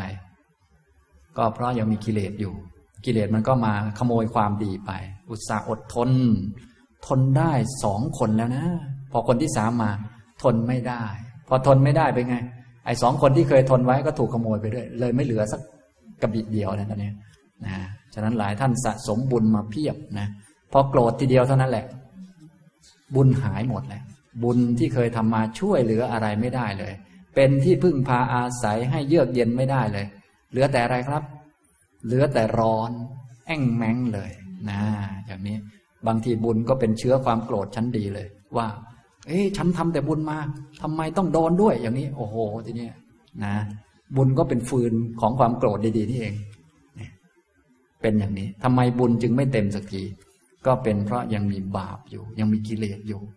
วิธีที่จะทำให้บุญเต็มทำอย่างไร เต็มบุญบุญเต็มนี้ทำอย่างไร ก็ต้องไปเจริญมรรคนะอย่างนี้ ไม่อย่างนั้นทุกท่านก็จะมีบุญเหมือนกัน แต่ก็จะมีสิ้นบุญเหมือนกัน และบุญหมดเหมือนกัน และบุญมันหมดง่ายนิดเดียว ก็คือโจรมาปล้น โจรคืออะไร กิเลส ฉะนั้นจะหาเงินมาเยอะขนาดไหน ถ้ามีโจรอยู่เนี่ย ท่านว่ามันจะปลอดภัยไหมอ่าเนี่ยก็รู้กันอยู่ แต่ว่าอยากจะฆ่าโจรไหมครับ ไม่ ขอสะสมเงินเยอะๆสะสมบุญเยอะๆเสร็จแล้วก็ให้โจรเอาไปตกลงจะฆ่าโจรไหมครับ ไม่ขี้เกียจทำบุญเยอะๆเยอะๆเสร็จแล้วก็โจรมาเอาไปนะก็ทำคาอยู่อย่างนี้ แล้วก็บอกว่าให้ไปฆ่ากิเลสนะไปปฏิบัติเดินจงกรมไม่เอา มาทำแต่บุญแล้วเสร็จแล้วก็โจรเอาไปอีกแล้ว เหมือนเราหาเงินเยอะๆแต่โจรก็รออยู่ เราก็รู้อยู่มันจะมาตรงไหน เราก็หามาให้มันปล้นลองคิดดูสินะเราก็รู้อยู่แล้วว่าเราจะโกรธจะทำบุญมาขนาดไหน ก็รู้อยู่แล้วถ้าเจอหน้าสามีมันต้องโกรธแน่นอนเลย แล้วจะทำมันทำไมบุญนะทำมาให้โจรมันปล้นไปอย่างนี้ พอเข้าใจไหมครับอย่างนี้ นี่บางท่านก็เข้าใจอยู่แต่ยังทำไม่ได้ รอชาติหน้ามั่งคงจะทำได้ รอไปอีกเนี่ยมีแต่กิเลสทั้งนั้นแหละเนี่ยที่พูดพูดมาเนี่ยยกตัวอย่างมากิเลสหมดเลย พูดถึงเนี่ยฉะนั้นพวกเราจึงต้องรู้ทันกิเลสนุ่นต้องไปหัดฝึกหมวดต้นๆมาไว้ จนกระทั่งรู้ต้นตอของปัญหาในหมวดอายตนานะตอนนี้เป็นหมวดมรรคแล้วเนี่ย หมวดมรรคจะดูเหมือนเข้มข้นหน่อย เรียกว่าเป็นเอาจริงเอาจังแล้วนะอย่างนี้นะครับ สรุปแล้วในหมวดโพชฌงนี้เป็นการรู้โพชฌงเจ็ดในสี่ประเด็น ประเด็นที่หนึ่งก็คือ รู้สติสัมโพชฌงที่มีอยู่ มีอยู่คือมันเกิดบ่อยๆ ก็รู้ว่าสติสัมโพชฌงมันเกิดบ่อยๆ นะ มันเป็นของไม่เที่ยงมันเกิดแล้วมันดับมันเกิดแล้วมันดับ แต่มันเกิดบ่อย เรียกว่ามีอยู่ ประเด็นที่สองมันไม่มีคือมันอาจจะเสื่อมไป เพราะว่ากิเลสมันเข้ามาหรือว่า คุณความดีบางทีมันก็เสื่อมได้ สมาธิก็เสื่อมได้ ปัญญาก็เสื่อมได้ เพราะยังเป็นโลกิยะอยู่นะบางทีสติมันเคยมีเยอะตอนนี้มันเสื่อมก็รู้ว่ามันไม่มี หรือมันมีน้อยก็รู้ว่าเออมันมีน้อย มันไม่มีคำว่ามีน้อยหรือมันเสื่อมก็คือมันไม่มีนั่นเองอสันตังก็รู้ชัด ความเกิดขึ้นของสติสัมโพชฌงที่ยังไม่เกิดมีด้วยเหตุอะไร ก็รู้ชัดเหตุอันนั้น อันนี้ผู้ปฏิบัติมาตามลำดับก็ย่อมรู้ชัดด้วยตัวเอง ถ้าพูดกว้างๆก็คือ เราเป็นคนมีสติสัมปชัญญะดีทำอะไรก็เป็นคนมีสติดีอะไรดี รู้จักหลีกเลี่ยงอะไรที่จะขาดสติเนี่ยมาฝึกตั้งใจทำไว้เนี่ยมันก็มีเยอะนะในแต่ละคนอาจจะมีต่างๆกันบ้าง ผู้ปฏิบัติมาตามลำดับก็ย่อมรู้ด้วยตัวเอง ต่อไปประเด็นที่สี่ก็คือ การเจริญและเต็มบริบูรณ์ของสติสัมโพชฌงที่เกิดขึ้นแล้วย่อมมีด้วยเหตุใด ก็ย่อมรู้ชัดเหตุนั้น เหตุก็คือเจริญมรรคให้เต็มนั่นเองนะฉะนั้นสรุปแล้วท้ายที่สุดจะต้องมาเห็นอริยสัจสี่จะเห็นอริยสัจสี่ต้องอริยมรรคเกิดขึ้นนั่นเองนะตอนนี้พวกเราปฏิบัติมาถึงตรงนี้ก็กำหนดทุกข์ก็เป็นแล้วคือหมวดขันกำหนดสมุทัยก็เป็นแล้วคือหมวดอายตนะกำหนดมรรคก็ ชักจะเริ่มเป็นแล้วนะกำหนดมรรคนะชักจะชักจะชัก ชักจะเริ่มเป็นแล้ว ก็คือหมวดพุทชง เหลือแต่หน่วงนิพพานเป็นอารมณ์ ก็คือต้องมีมรรคเกิดมันจึงจะเอานิพพานมาเป็นอารมณ์ได้ ทีนี้จะเอามาได้ก็ต้องทิ้งอีกฝั่งหนึ่งก่อน ก็คือทิ้งพวกสังขารทั้งหลาย แม้จะเป็นฝ่ายดี เช่นโพชฌงนี่มันก็เป็นสังขารนะ มันเป็นฝ่ายดีก็ต้องต้องกำหนดมันเพื่อจะทิ้งมันไปจะได้ เอานิพพานมาอย่างนี้นะครับ เพราะนิพพานก็มีอยู่แล้วนะ แต่ว่าตอนนี้เรายังสนใจสังขารอยู่เลยไม่สนใจนิพพาน ทั้งทั้งที่นิพพานก็มีอยู่แล้ว เหมือนกับลมหายใจเราก็มีอยู่แล้ว แต่เรายังไปสนใจเรื่องอื่นอยู่ เลยยังไม่ได้ดูลมหายใจ ต่อไปเราก็ทิ้งเรื่องอื่นมาดูลมหายใจ นิพพานก็มีอยู่แล้ว ตอนนี้เราสนใจสังขารอยู่ เลย ไม่เห็นนิพพาน ต่อไปก็ทิ้งสังขารแม้มันจะดีขนาดไหน ดีจนเกือบเป็นมรรคนะคิดดูสังขารมันดีจนเกือบเป็นมรรคนะเกือบเป็นมรรคเนี่ยทิ้งมันพวกโคดชงนี่ก็ต้องทิ้งเหมือนกัน ตอนที่เป็นโลกิยะอยู่ก็ต้องกำหนดแล้วก็ รู้จักมันเป็นกำหนดเป็นทุกขสัจนะอย่างนี้ทำนองนี้นะอันนี้แล้วกำหนดถึงความยากลำบากที่ต้องให้เรามานั่งหลังขดหลังแข็งทำสมาธิเจริญวิปัสสนาอยู่นี่ลำบากไหมครับเนี่ยลำบากลำบากเพราะอะไร เพราะมรรคยังไม่เกิด เราก็เลยต้องมาลำบากนั่งสมาธิ ถ้ามรรคไม่เกิดชาตินี้อีก ชาติหน้าจะต้องมาทำอะไรอีก ต้องมานั่งสมาธิอีกแล้วชาติต่อไปถ้าไม่บรรลุอีก ไม่ถึงมรรคอีกจะต้องมาทำอะไรอีก ต้องมานั่งสมาธิอีกแล้ว ต้องมาเดินจงกรมอีกแล้วนั่งเดินจงกรม ฉะนั้นต้องทิ้งการเดินจงกรม แต่ไม่ใช่เลิกเดิน แต่ทิ้งไปเพื่อให้มรรคมันเกิดเนี่ยเรียกว่าเจริญและเต็ม ฉะนั้นจะต้องพิจารณาตรงนี้ เพราะถ้ามรรคไม่เกิดตอนนี้ ชาติหน้าต้องมาทำอะไรครับ ต้องมาเดินจงกรมอีกแล้ว ถ้าชาติหน้ามักไม่เกิดอีก ชาติต่อไปมาทำอะไรครับ มาเดินจงกรมอีกแล้ว แล้วเดินจงกรมท่านว่ามันจะเดินมากขึ้นมันจะเดินน้อยลง มันจะเดินน้อยลงไปเรื่อยๆ และท้ายที่สุดหล่น โอ้ย เราคงหมดวาสนาแล้วเว้ย เป็นไง หล่นตุ๊บนี่อย่างเงี้ยฉะนั้นแม้แต่ของดีนี้ก็เลยต้องละด้วย เพราะว่าจะต้องให้มรรคเกิดให้ได้นั่นเอง ถ้าไม่ละของดีเนี่ย มันก็มรรคไม่เกิด ถ้ามรรคจะเกิดมันต้องเอานิพพานเป็นอารมณ์ จะเอานิพพานเป็นอารมณ์ได้ จะต้องทิ้งสังขาร อันนี้คือหลักการมันนะเนี่ยอย่างนี้นะครับ เพราะจิตมันมีอันเดียวไง จิตมีดวงเดียว เกิดทีละอัน ถ้ามันยังรู้สังขารมันก็รู้นิพพานไม่ได้ ถ้าอยากให้มันรู้นิพพานจะทำยังไง จะต้องทิ้งสังขารนี่พอเข้าใจไหมครับเหมือนกันโอ้เข้าใจเข้าใจ แต่ขอหลับก่อน เนี่ย ดูสิมันจะทิ้งอะไรได้ แค่ง่วงนอนยังทิ้งไม่ลงเลย แค่กินข้าวเสร็จใหม่ๆอืดเท่านั้นแหละก็ไปตามกิเลสแล้ว นี่ก็ นี่ก็เอาความอยากมานำหน้าคงจะไม่รอดนะ เอาละต่อไปพจชงข้อที่หนึ่งเข้าใจแล้วข้อที่สองข้อที่สามก็ไม่ยากก็เหมือนเดิมนั่นเองกำหนดเหมือนกันนะครับ ก็คือ สันตังวาอัจฉตังธรรมวิจยะสัมโพชังคังเป็นต้น ท่านก็เลยเปยานไว้ ก็คือรู้เหมือนกัน รู้สี่ประเด็นเหมือนกัน คือย่อมรู้ชัดซึ่งธรรมวิจยะสัมโพชงที่มีอยู่ณภายในตนคือเกิดบ่อยๆ มีปัญญาพิจารณาเกิดบ่อยๆ ก็รู้ชัด ว่ามันมีอยู่เกิดอยู่นี่ประเด็นที่หนึ่งประเด็นที่สองรู้ชัดซึ่งธรรมวิจยะสัมโพชงที่ไม่มีอยู่ณภายในตน ว่าธรรมวิจยะสัมโพชงไม่มีอยู่ณภายในของเรา ประเด็นที่สามความเกิดขึ้นของธรรมวิจยะสัมโพชงที่ยังไม่เกิดย่อมมีด้วยเหตุใด ก็ย่อมรู้ชัด ซึ่งเหตุอันนั้น ปัญญามันเกิดเพราะอะไร มันเกิดเพราะการพิจารณา พิจารณาโดยฐานของสมาธิ ถ้ามีสมาธิดีเราใช้สติ จับนั่นจับนี่มาพิจารณา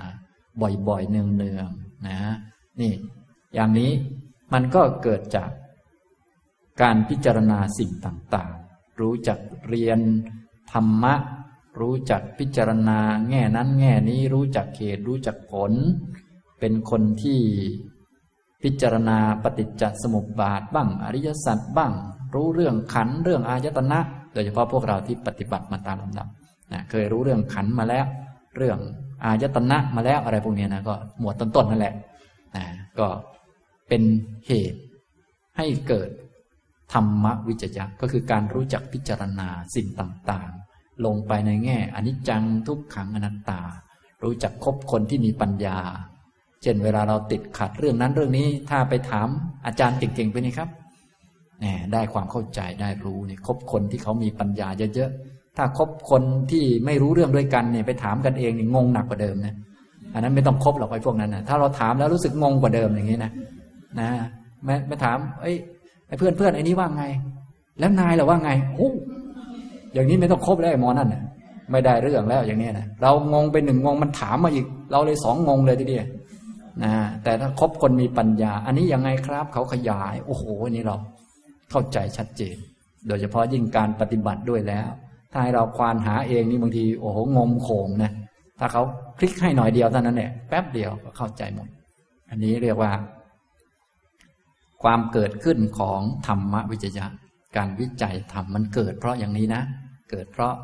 การรู้จักพิจารณาอนิจจังทุกขังอนัตตา ขันธ์ธาตุอายตนะ รู้จักถามท่านที่มีความรู้นะ เป็นคนมีเหตุมีผล เป็นคนที่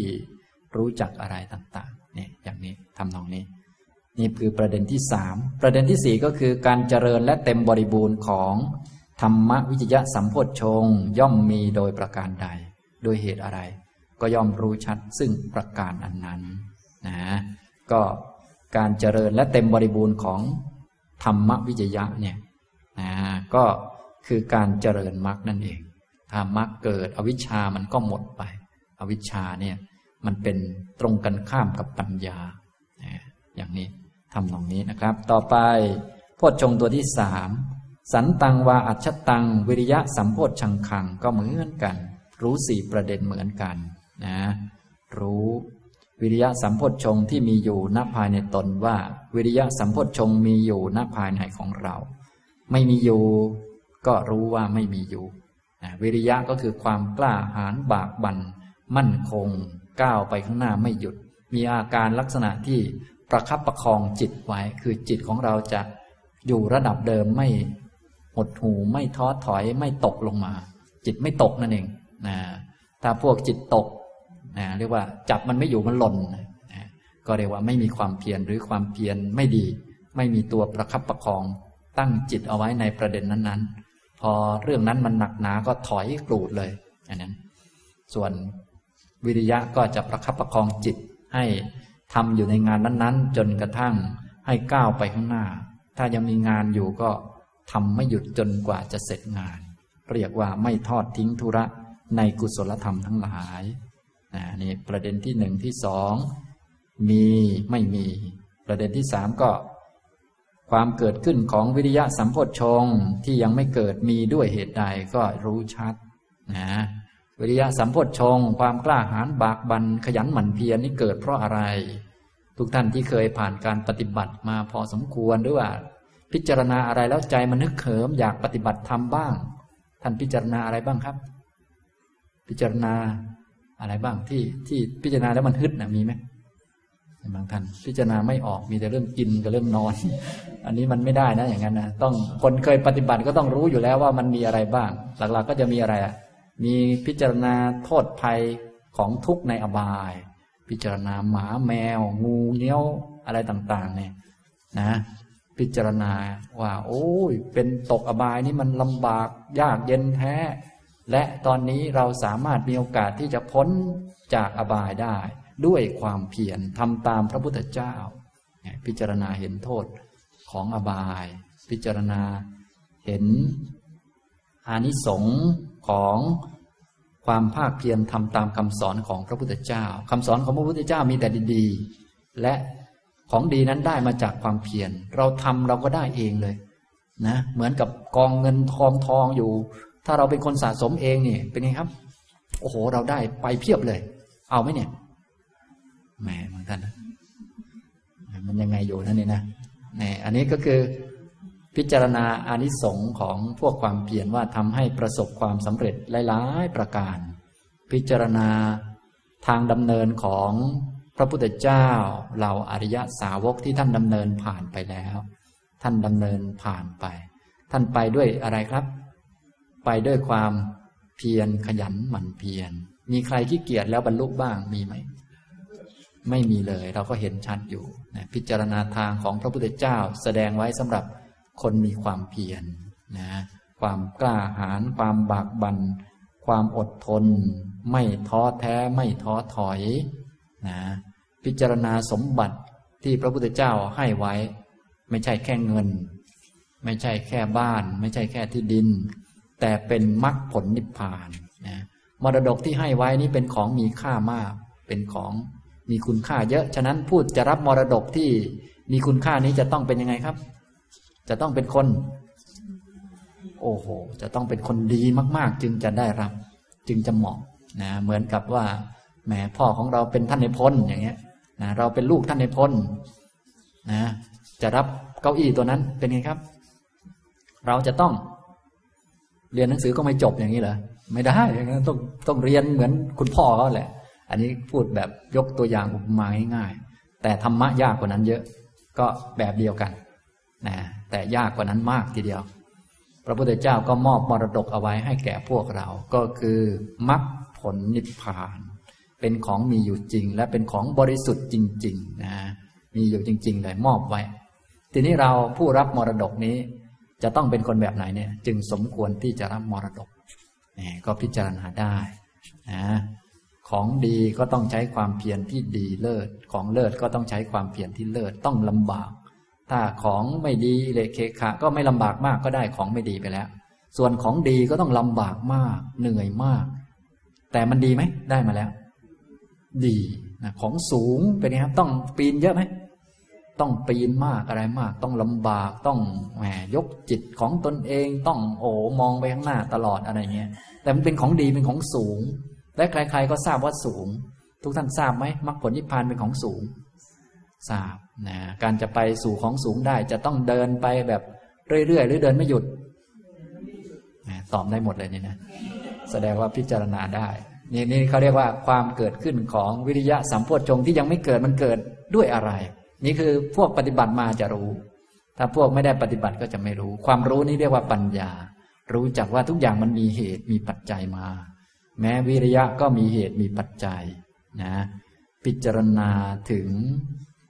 นะพระพุทธเจ้าของพวกเราก็ได้ พิจารณาเหล่าสาวกก็ได้ ท่านบรรลุกันมาเนี่ย ก็ด้วยความภาคเพียรขยันทั้งนั้นแหละไม่มีใครขี้เกียจแล้วได้บรรลุ ไม่มี มีแต่ท่านผู้ขยันนะมีแต่ท่านผู้ที่ปรารบความเพียรด้วยกันทั้งนั้น อย่างนี้นะครับนี่คือประเด็นที่สามประเด็นที่สี่ก็ การเจริญและเต็มบริบูรณ์ของวิริยะสัมโพชฌงจะมีด้วยเหตุใดก็ย่อมรู้ชัดนะก็เอาตัวตรงกันข้ามของวิริยะออกไป ตัวที่ขวางทางความเพียรคือใครครับ คือความขี้เกียจถ้าท่านหมดความขี้เกียจสบายไหมครับเนี่ย สบายนี่อย่างนี้ทำนองนี้นะซึ่งความขี้เกียจจะหมดได้ด้วยการเจริญมรรคฉะนั้นตอนความขี้เกียจยังไม่เกิด ท่านจะต้องเดินไปให้ถึงมรรคให้ได้ ถ้าเดินไปยังไม่ถึงมรรคสักหน่อยก็ต้องมาเดินใหม่เพราะขี้เกียจมันขึ้นมาอีกแล้ว ถ้าเดินไปไม่ถึงมรรคเดี๋ยวมันก็มาใหม่อย่างนี้ ฉะนั้นแม้การเจริญโพชฌงหากยังไม่ถึงมรรคก็ยังมีโทษอยู่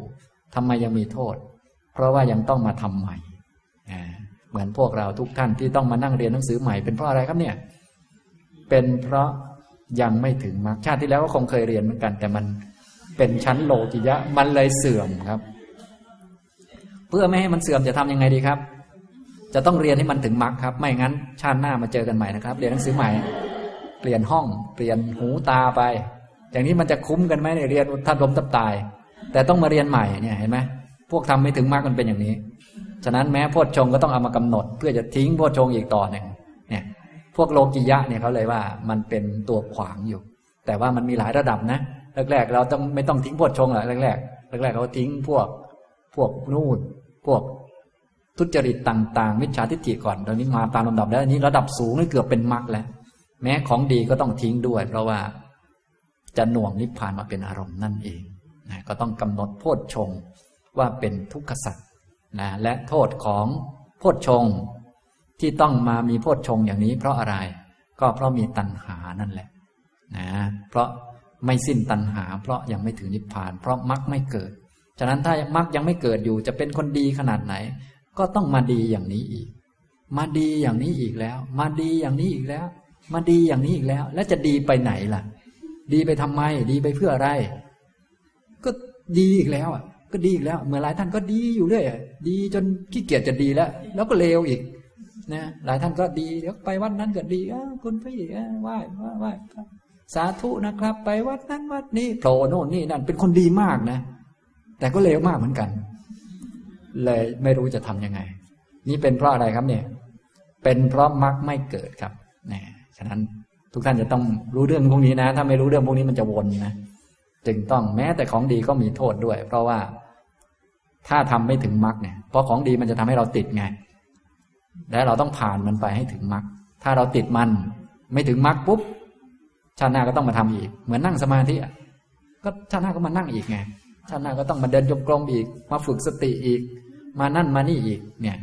มันเป็นทางผ่านเราก็ต้องผ่านมันไป ให้เกิดมรรคเพราะว่าที่ปฏิบัติเราต้องการละกิเลสเท่านั้นเอง ถ้าละกิเลสได้ปัญหาก็หมดไปนี่แหละ ฉะนั้น ทางปฏิบัติเพื่อความพ้นทุกข์จึงมีอย่างเดียวก็คือมรรคนั่นเอง มีในศาสนาเดียวคือ พุทธศาสนา เพราะมันยากมาก มันยากมากขนาดพวกเรานี้ มีดีก็ก็แก๊กยังติดนั่นติดนี่เยอะแยะไปหมดนะเนี่อย่างนี้มันจึงยากมากจริงๆนะอันนี้ นี้ก็มาถึงไหนแล้ว มาถึงวิริยะไปแล้วนะครับ ต่อไปเป็นโพชฌงลำดับที่สี่สันตังวาอัชตัง ปีติสัมโพชชังคัง รู้ชัดซึ่งปีติสัมโพชฌงที่มีอยู่ณภายในตนว่า ปีติสัมโพชงมีอยู่ณภายในจิตของเรา ปีติคือความเอิบอิ่มในใจ เป็นปีติจะทำให้จิตใจมีความอิ่ม อิ่มคือมันพอ มันไม่หิว มันไม่กระหาย เวลาอิ่มเหมือนท่านทั้งหลายกินอิ่มแล้วไม่ใช่ตอนกำลังกิน แต่กินจนอิ่มพอกินจนอิ่มแล้วมันก็ไม่หิวอีก นั่นเอง ปีติที่ปราศจากอามิตรนะเรียกว่าปีติสัมโพชฌง มันมีอยู่คือมันเกิดบ่อยๆ ก็รู้ว่ามี ฉะนั้นความเอิบอิ่มมีปีติมีสุขนี้จะต้องหล่อเลี้ยงจิตใจตลอดไป ตั้งแต่ปฏิบัติเป็นจนไปเรื่อยๆ แต่ต้องไม่ติดอยู่ ต้องเอามากำหนดด้วยให้เป็นทุกขสัจนะกำหนดทุกเราไม่จำเป็นต้องเป็นทุกนะเราก็จะมีความสุขไปเรื่อยๆ จนพ้นทุกไปนะอย่างนี้จะต้องทำแบบนี้ ไม่มีก็รู้ว่าไม่มี เพราะบางทีมันเสื่อมไปได้ เพราะมันเป็นโลกิยะอย่างที่บอกนะ หรือบางทีมันเกิดบ่อยต่อมามันเกิดไม่ค่อยบ่อย ก็เป็นเรื่องปกติ เป็นเรื่องธรรมดาขึ้นขึ้นลงลงนะการปฏิบัติธรรมและก็ถูกแล้ว เพราะว่าท่านต้องการให้เห็นความจริงจะได้ปล่อยวาง ถ้ามันขึ้นตลอดบางทีมันปล่อยไม่ลงนะจึงต้องขึ้นขึ้นลงลงบางทีขึ้นขึ้นลงลงก็ปล่อยไม่ลงเหมือนกัน จะให้ทำยังไงจึงจะปล่อยลง ก็ปล่อยให้ลงก็แล้วกันนะสรุปแล้วมันคือการปล่อยนี่แหละ เสื่อมก็ปล่อยได้ เจริญก็ปล่อยได้ มันมันยากอยู่ตรงนี้นะ มันยากอยู่ตรงนี้ นะทำไมจะต้องเอาเจริญไปทำไมทำไมจะต้องห่วงว่ามันจะเสื่อม มันคาอยู่ตัวหนึ่ง คือมันทำให้ตัวเองไง ฉะนั้นมันก็กลัวตัวเองจะไม่ถึงนิพพานเนาะ มันก็ห่วงตัวเอง มันก็กลัวมันจะเสื่อม เพราะว่าถ้าเสื่อมตัวเองก็จะเสียประโยชน์ไป แต่จริง ๆ ตัวเองมีไหมครับ เนี่ย ไม่มี แต่ทำเพื่อใครล่ะครับ เอาเข้าไป นี่แหละ มันคาราคาซังอยู่แถวๆนี้แหละ มันไม่ไกลเท่าไหร่หรอก มันวนๆกันอยู่แถวนี้แหละ มันอยู่แถวนี้แหละนะ หาหาไปนะหาหาไปเถอะ อันนี้ หาหาไปเถอะ มันอยู่แถวๆนี้แหละ นะวนๆสารวนกันอยู่แถวนี้แหละ กับหลังหันกับหน้าหันอยู่แถวนี้แหละ ไม่ไกลเท่าไหร่ อยู่ใกล้ๆนี้เอง นะ ปัญหาทั้งหลายก็อยู่แถวๆนี้ ฉะนั้นพวกเราก็อย่าลืมเจริญมรรคกันไว้มาก ๆ จะได้เห็นชัดนะครับ นี่ปีติมีก็รู้ว่ามี ไม่มีก็รู้ว่าไม่มี ปีติสัมโพชฌงที่ยังไม่เกิดเนี่ยนะความเกิดขึ้นของปีติสัมโพชฌงที่ยังไม่เกิด ย่อมมีด้วยเหตุไรก็ย่อมรู้ชัดเหตุอันนั้น ผู้ที่ปฏิบัติมาตามลำดับเนี่ยคงจะทราบเวลาที่ปีติเกิดเนี่ย เป็นเพราะเรานึกถึงอะไรบ้าง ส่วนใหญ่ก็นึกถึงพระรัตนตรัยนะนึกถึงคุณพระพุทธเจ้า คุณพระธรรม คุณพระสงฆ์แล้วก็จิตใจก็ เบิกบานนะนึกถึงอะไรอีก คนที่ปฏิบัติธรรมะมาเยอะๆเนี่ย ให้ทานมาเยอะๆทำบุญมาเยอะๆก็นึกถึงอะไร นึกถึงการบริจาคที่เราได้ทำมาเยอะแล้วนะเป็นจาคานุสติบ้าง นึกถึงศีลของตัวเองที่รักษามาเป็นเวลานานก็รู้สึกปราบปลื้มใจดีใจ นึกถึงคุณธรรมของตัวเองที่มี ว่าโอ้เราพอช่วยตัวเองได้นะก็คือถ้าตายลงวันนี้ เราก็จะไป สวรรค์ เพราะว่าเรามีศรัทธา มีศีล มีสุตตะ มีจาคะมีปัญญา นึกถึงก็รู้สึกปราบปลื้มดีใจอะไรพวกนี้นะเนี่ยเคยเป็นกันไหมเนี่ย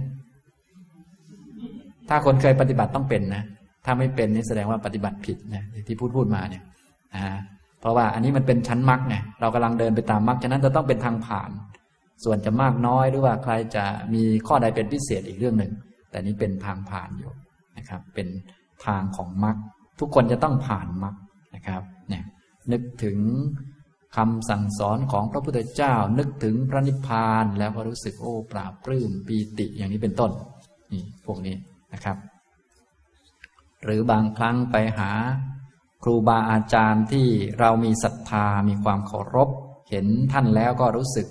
ปราบปลื้มปีติ เพราะว่าคำสอนของพระพุทธเจ้าได้ผลจริง ๆ คือ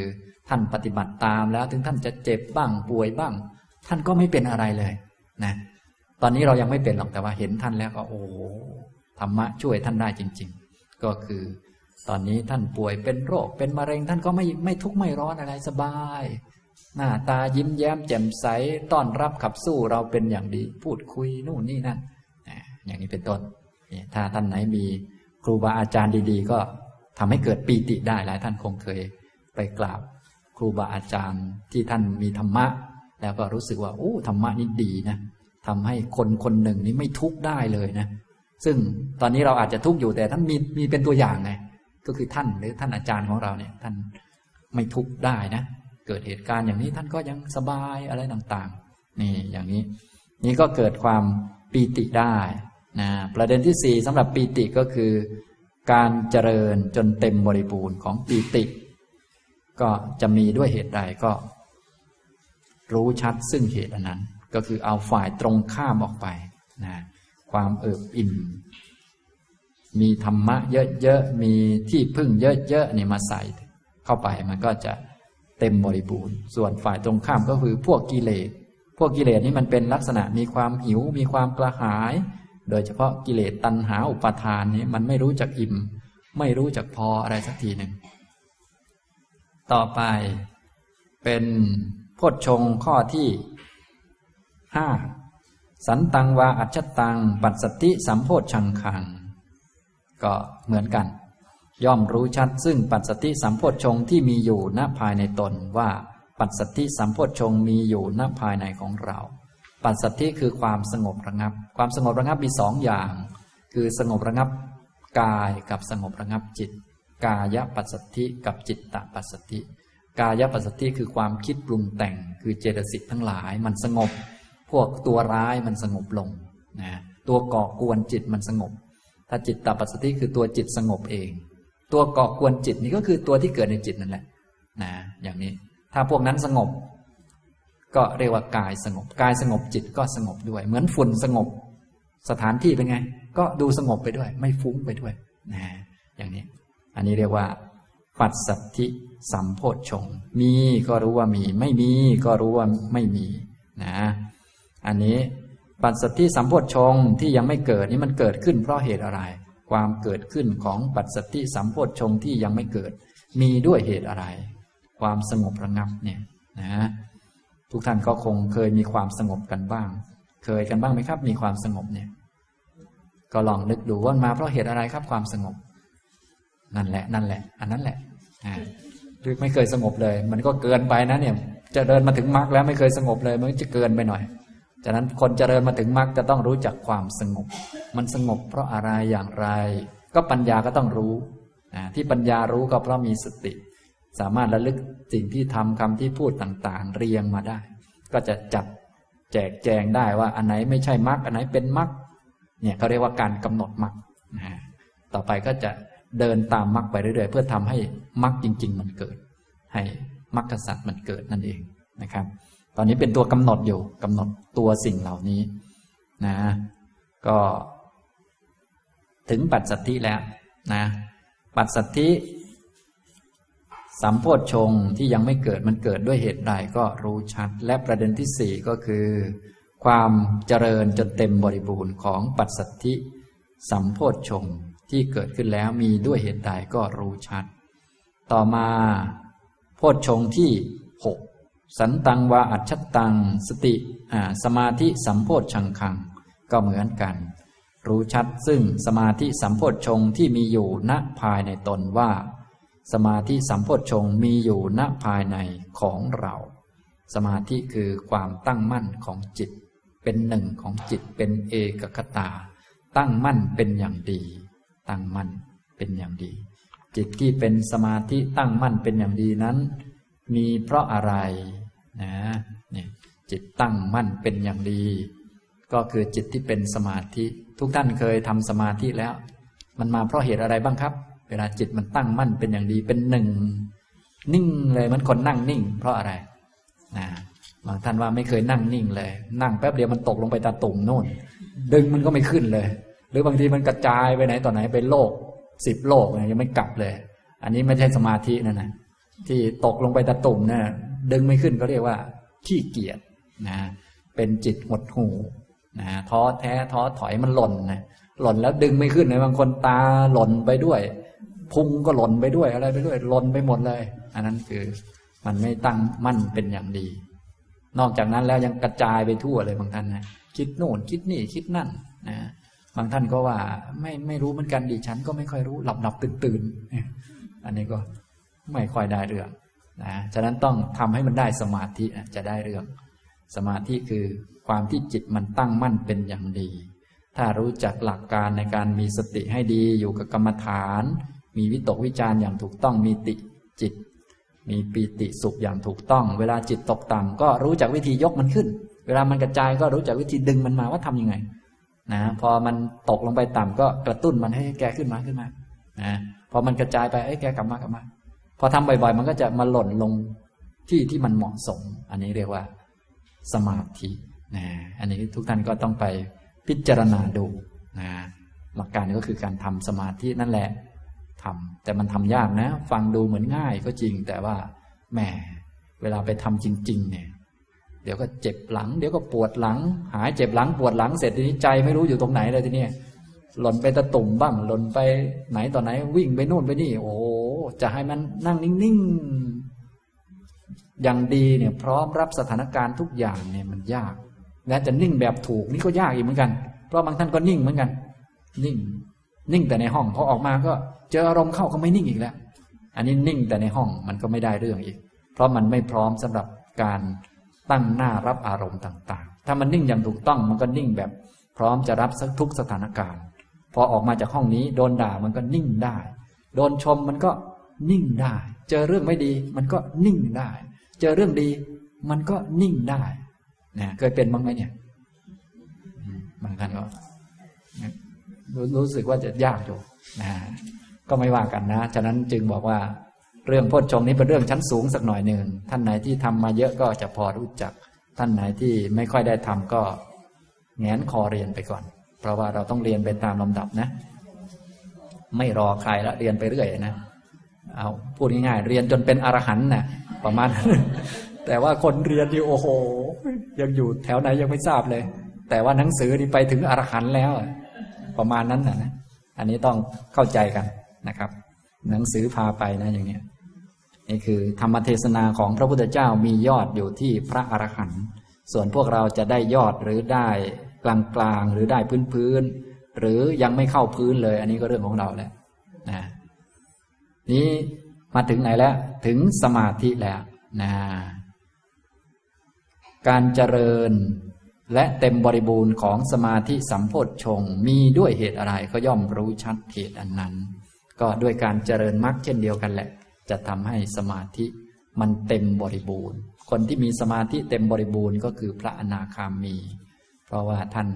มีมรรคเกิดครั้งที่สามแล้วสมาธิท่านก็บริบูรณ์ ถ้าเป็นพระโสดาบันก็มีศีลบริบูรณ์ มีสมาธิพอประมาณ พอจะได้เป็นโสดาบัน ปัญญาก็พอประมาณคำว่าพอประมาณคือพอจะได้เป็นนะแต่ยังไม่เต็ม ถ้าพระอนาคามีท่านก็ศีลบริบูรณ์ สมาธิบริบูรณ์ ปัญญาพอจะได้เป็นพระ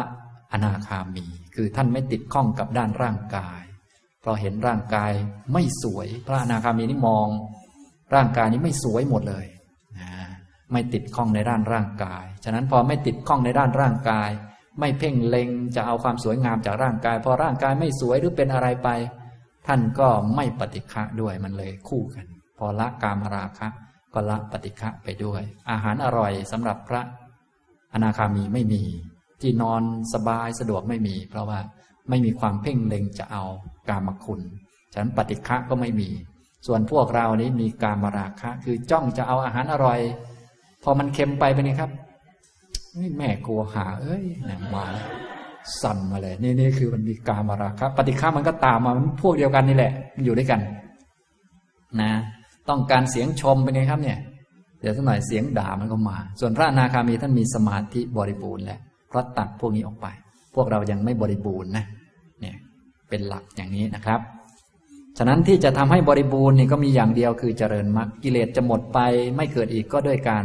เจริญมรรคนั่นเองเนี่ยผู้ปฏิบัติต้องทราบตรงนี้ ซึ่งการเจริญมรรคก็อยู่ในคำว่า ปัจชานาตินั่นเองก็คือรู้ชัดไปเรื่อยๆรู้ชัดไปเรื่อยๆ ปัจชานาติจึงเยอะกว่าเขานะ ในสูตรนี้นะจะเจริญไปเรื่อยๆเจริญไปเรื่อยๆแต่ตอนแรกๆมันยังไม่ใช่อริยมรรคอริยมรรคมันเกิดทีเดียว แต่การเจริญมานี้ต้องทำมาตามลำดับ อันนี้เรียกว่าปุพพภาคมรรคมรรคบุพภาคมรรคเบื้องต้น ต้องเจริญเยอะๆสติปัฏฐานนี้ต้องทำบ่อยๆ จึงเป็นพระหุวจนะ ว่าจัตตาโรสติปัฏฐานา ส่วนอริยมรรคมีองค์แปดนั้นเกิดทีเดียวเรียกเป็นเอกวจนะ อริโยอัตถังชิโก มัคโคอย่างนี้นะครับ ต่อไปก็เป็นโพชฌงสุดท้าย คืออุเปกขาสัมโพชฌงสันตังวาอัจฉตัง อุเปกขาสัมโพชังคัง อัติเมอัจฉตัง อุเปกขาสัมโพชังโคติปชานาติ รู้ประเด็นที่หนึ่งก็คือ ย่อมรู้ชัดเนี่ยตัวรู้ชัดปัชานาตินี่แหละคือตัวมรรคแหละตัวนี้จะเป็นมรรคในที่สุดนะ จะเป็นสิ่งที่ควรทำให้เกิดขึ้น ตัวนี้จะมีขึ้นมาได้ ตัวปัจชานาติจะมีขึ้นมาได้ ต้องมีความเพียร สัมปชัญญะสติ และตอนนี้รู้ถึงธรรมแล้วก็ต้องมีสมาธิมีความคิดที่ถูกต้องสัมมาสังกัปปะอะไรมาเยอะทีเดียวจึงจะมาถึงตรงนี้นะเรียกว่าเกือบเต็มแล้วแหละเกือบเต็มทีเดียวนะอย่างนี้นะครับ ย่อมรู้ชัดซึ่งอุเบกขาสัมโพชฌงที่มีอยู่ณภายในตน ในตนคือในจิต ว่าอุเบกขาสัมโพชฌงมีอยู่ณภายในจิตของเรา ประเด็นที่สองอสันตังวาอัจฉตัง อุเบกขาสัมโพชังคัง นัตถิเมอัจฉตัง อุเบกขาสัมโพชังโคติปชานาติ ย่อมรู้ชัดว่า ย่อมรู้ชัด ซึ่งอุเบกขาสัมโพชงที่ไม่มีอยู่ณภายในจิตว่า อุเบกขาสัมโพชงไม่มีอยู่ณภายในจิตของเรา มีคือเกิดบ่อยๆ จิตเป็นกลางวางเฉย วางเฉยคือไม่ทำตามตัณหา ไม่ใช่เฉยๆนะ เฉยๆคือไม่ทำอะไร อันนั้นคือขี้เกียจนะ ไม่รู้จักมีหัวคิด ตัวเองมีงานต้องทำตั้งเยอะยังไม่ยอมทำอะไร ดิฉันอุเบกขาค่ะ อย่ามาพูดเลยอย่างเนี้ยเดี๋ยวโดนไม่ใช่น้อยนะ อันนั้นมันไม่ได้เรื่องมากกว่าไร้หัวสมองหัวขี้เลื่อยมากกว่านะฉะนั้นเราต้องรู้นะ อุเบกขาที่แท้จริงเนี่ยมันเป็นตัตระมัชตตา คือความเป็นกลางในอารมณ์ต่างๆ ไม่ให้ตัณหามาเป็นตัวเลือกอารมณ์ เอาปัญญามาเป็นตัวเลือกนั่นเอง ถ้าตัณหามันเป็นตัวเลือกอารมณ์มันก็จะอะไรครับ อารมณ์ดีๆมันจะเอาไหมมันเอา อารมณ์ไม่ดีมันไม่เอาเนี่ยตัณหามันเลือก แต่ตัตระมัชตตามันก็จะเหยียบตัณหาไว้ก่อน เอาปัญญามา อารมณ์ใดเรื่องใดมีประโยชน์ก็เอามา เรื่องไม่มีประโยชน์ไม่ต้องเอามา อันไหนจำเป็นต้องทำเวลาไหนก็ทำอันไหนไม่จำเป็นต้องทำก็ไม่ต้องทำจำเป็นต้องทำสมาธิก็ทำไม่จำเป็นก็ไม่ต้องทำนะอย่างนี้เนี่ยเรียกว่า อุเบกขาคือใจมันเป็นกลาง กลางต่อการกระทำสิ่งต่างๆเรียกว่าเป็นเหตุผลเต็มที่ ไม่ต้องมีอิทธิพลของกิเลสตัณหาอุปาทานใด ๆ อคติใด ๆ มามามีผลได้ผลเสียด้วยเลยนะแต่พวกเราทุกวันนี้มันไม่ถึงอุเบกขาก็เนื่องจากว่า มันมันมีตัวแบ่งผลประโยชน์อยู่ เช่นเดินจงกรมบอกว่าให้เดินหนึ่งชั่วโมง ก็บอกขอขอสี่สิบห้าได้ไหม มีผลประโยชน์มาอีกมาอีกสี่สิบห้านาทีนะบอกว่าให้ไปเดินลำบากหน่อย ก็บอกว่าเอ๊ะลำบากลดลดลงหน่อยได้ไหมนะนะถ้าบอกว่าเอาไปนั่งปัจช้าเนี่ยใกล้ๆผีผีดิบเนี่ยแถวๆนี้นะนะเอาเอาเอาเอาผีเอาเอาผีเอาผีตายนานๆได้ไหมเผื่อมันไปเกิดแล้ว ตายใหม่ๆ เดี๋ยวมันมาหลอกแน่ไอ้ผลประโยชน์เนี่ยคือใครเนี่ย คือกิเลสนั่นเองนะอันนี้พวกนี้มันไม่เป็นกลางนะฉะนั้นคนจะเป็นกลางได้ดีก็ต้องแหมเป็นคนเข้าใจเรื่องกรรม เรื่องผลของกรรม เป็นคนที่มีความขยันหมั่นเพียร เป็นคนมีปัญญารู้จักเหตุผล เป็นคนที่รู้จักว่าผลมันได้มาเพราะเหตุอะไรต่าง ๆ เนี่ย อันนี้จะเป็นคนที่มีใจเป็นกลางได้ดีนะครับ ถึงไหนแล้ว ถึงอันที่สองแล้ว ต่อไปอันที่สามยะถาจะอนุปันนัสสะอุเปขาสัมโพชังคัสสะอุปาโดโหติ ตันจะปชานาติ ประเด็นที่สามก็ ความเกิดขึ้นแห่งอุเบกขาสัมโพชงที่ยังไม่เกิดย่อมมี ด้วยเหตุอะไรก็ย่อมรู้ชัดซึ่งเหตุอันนั้น ทุกท่านเคยใจเป็นกลางไหมครับ เคยทำอะไรตามเหตุผลไหมทำอะไรตามเหตุผล นอนควรจะนอนวันละ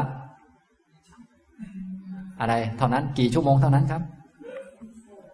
อ่า บางท่านหกเนี่ย เยอะไปนะน่ะ เยอะไปนะ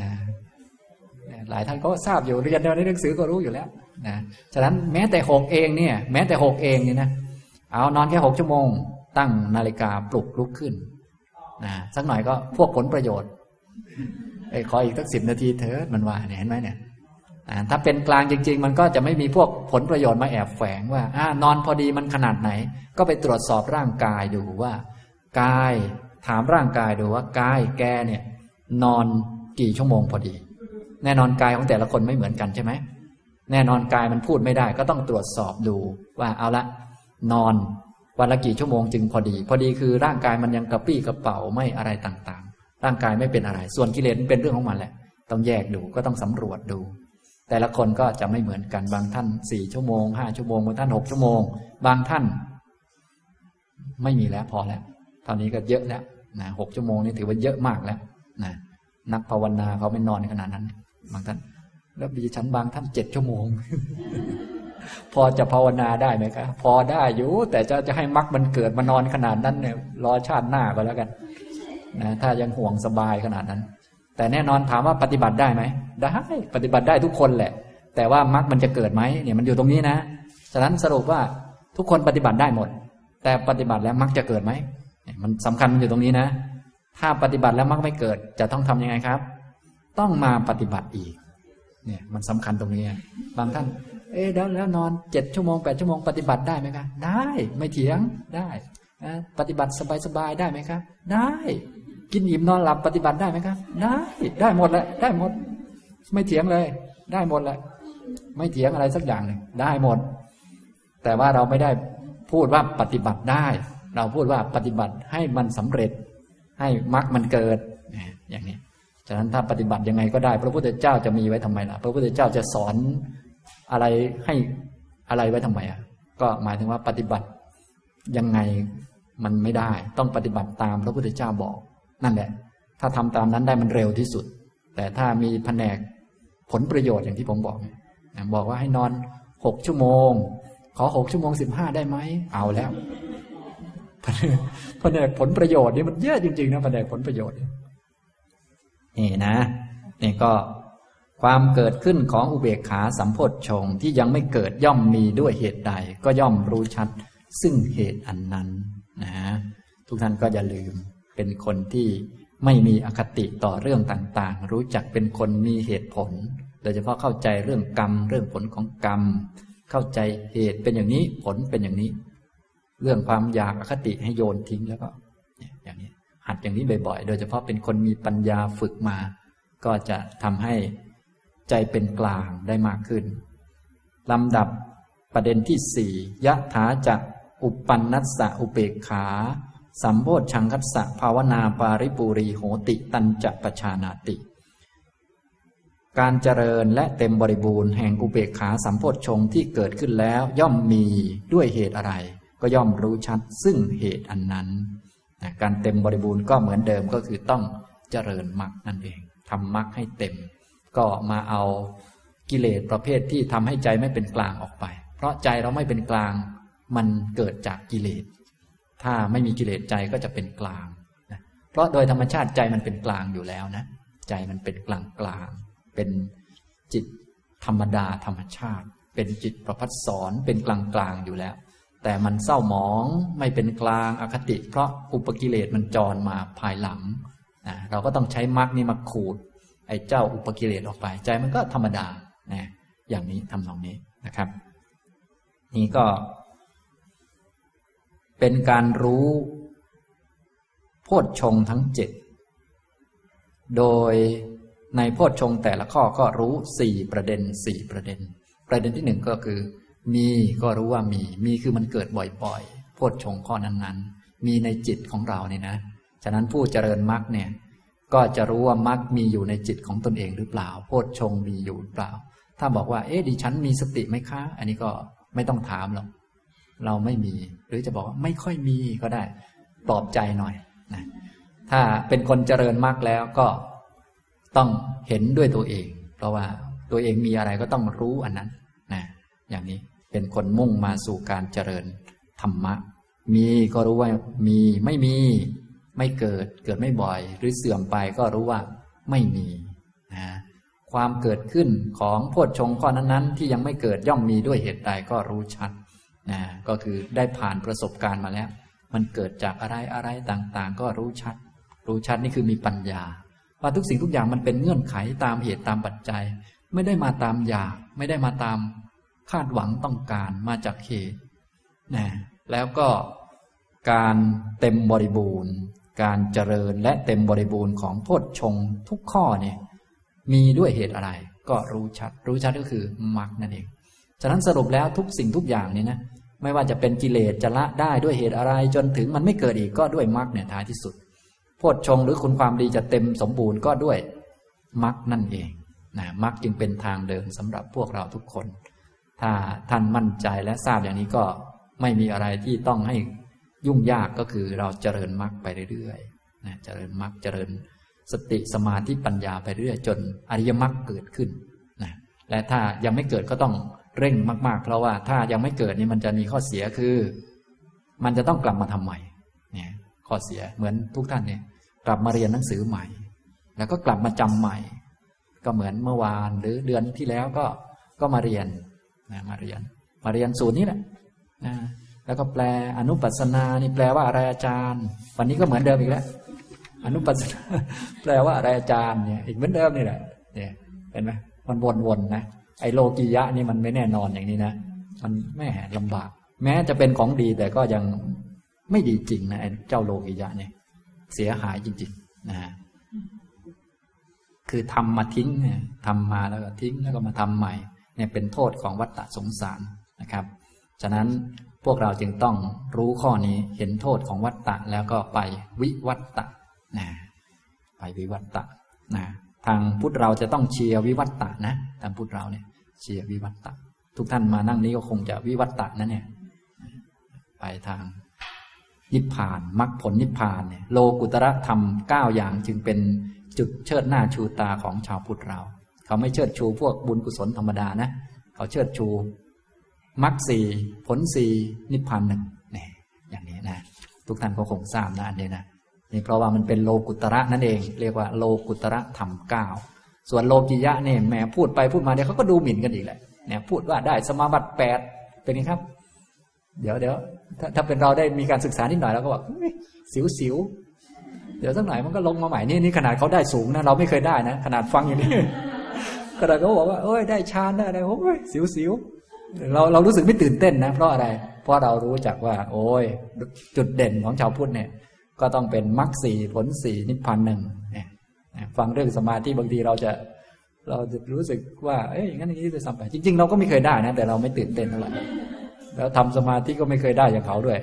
แทนที่จะตื่นเต้นกับเขาก็ทำเป็นทำเป็นอะไร ไม่สนใจเขาอีกก็มี นี่ก็เห็นไหมอ่า ต่อไปหลังจากรู้วิธีปฏิบัติต่อเรื่องโพชฌงแล้ว ต่อไปก็ พิจารณาด้วยปัญญาให้ลึกซึ้งต่อไป อิติอัจฉตังวาธรรมเมสุธรรมานุปัสสีวิหารติ ด้วยประการดังกล่าวมานี้ ภิกษุเป็นผู้เห็นอยู่บ่อยๆ ซึ่งทำในธรรมทั้งหลาย ในภายในอยู่บ้าง ภายในคือตัวเอง โพชฌงในจิตของตัวเอง ก็เป็นสักแต่ว่าโพชฌงเป็นทุกขสัตว์เป็นของเกิดเป็นของดับ เกิดเพราะเหตุเพราะปัจจัย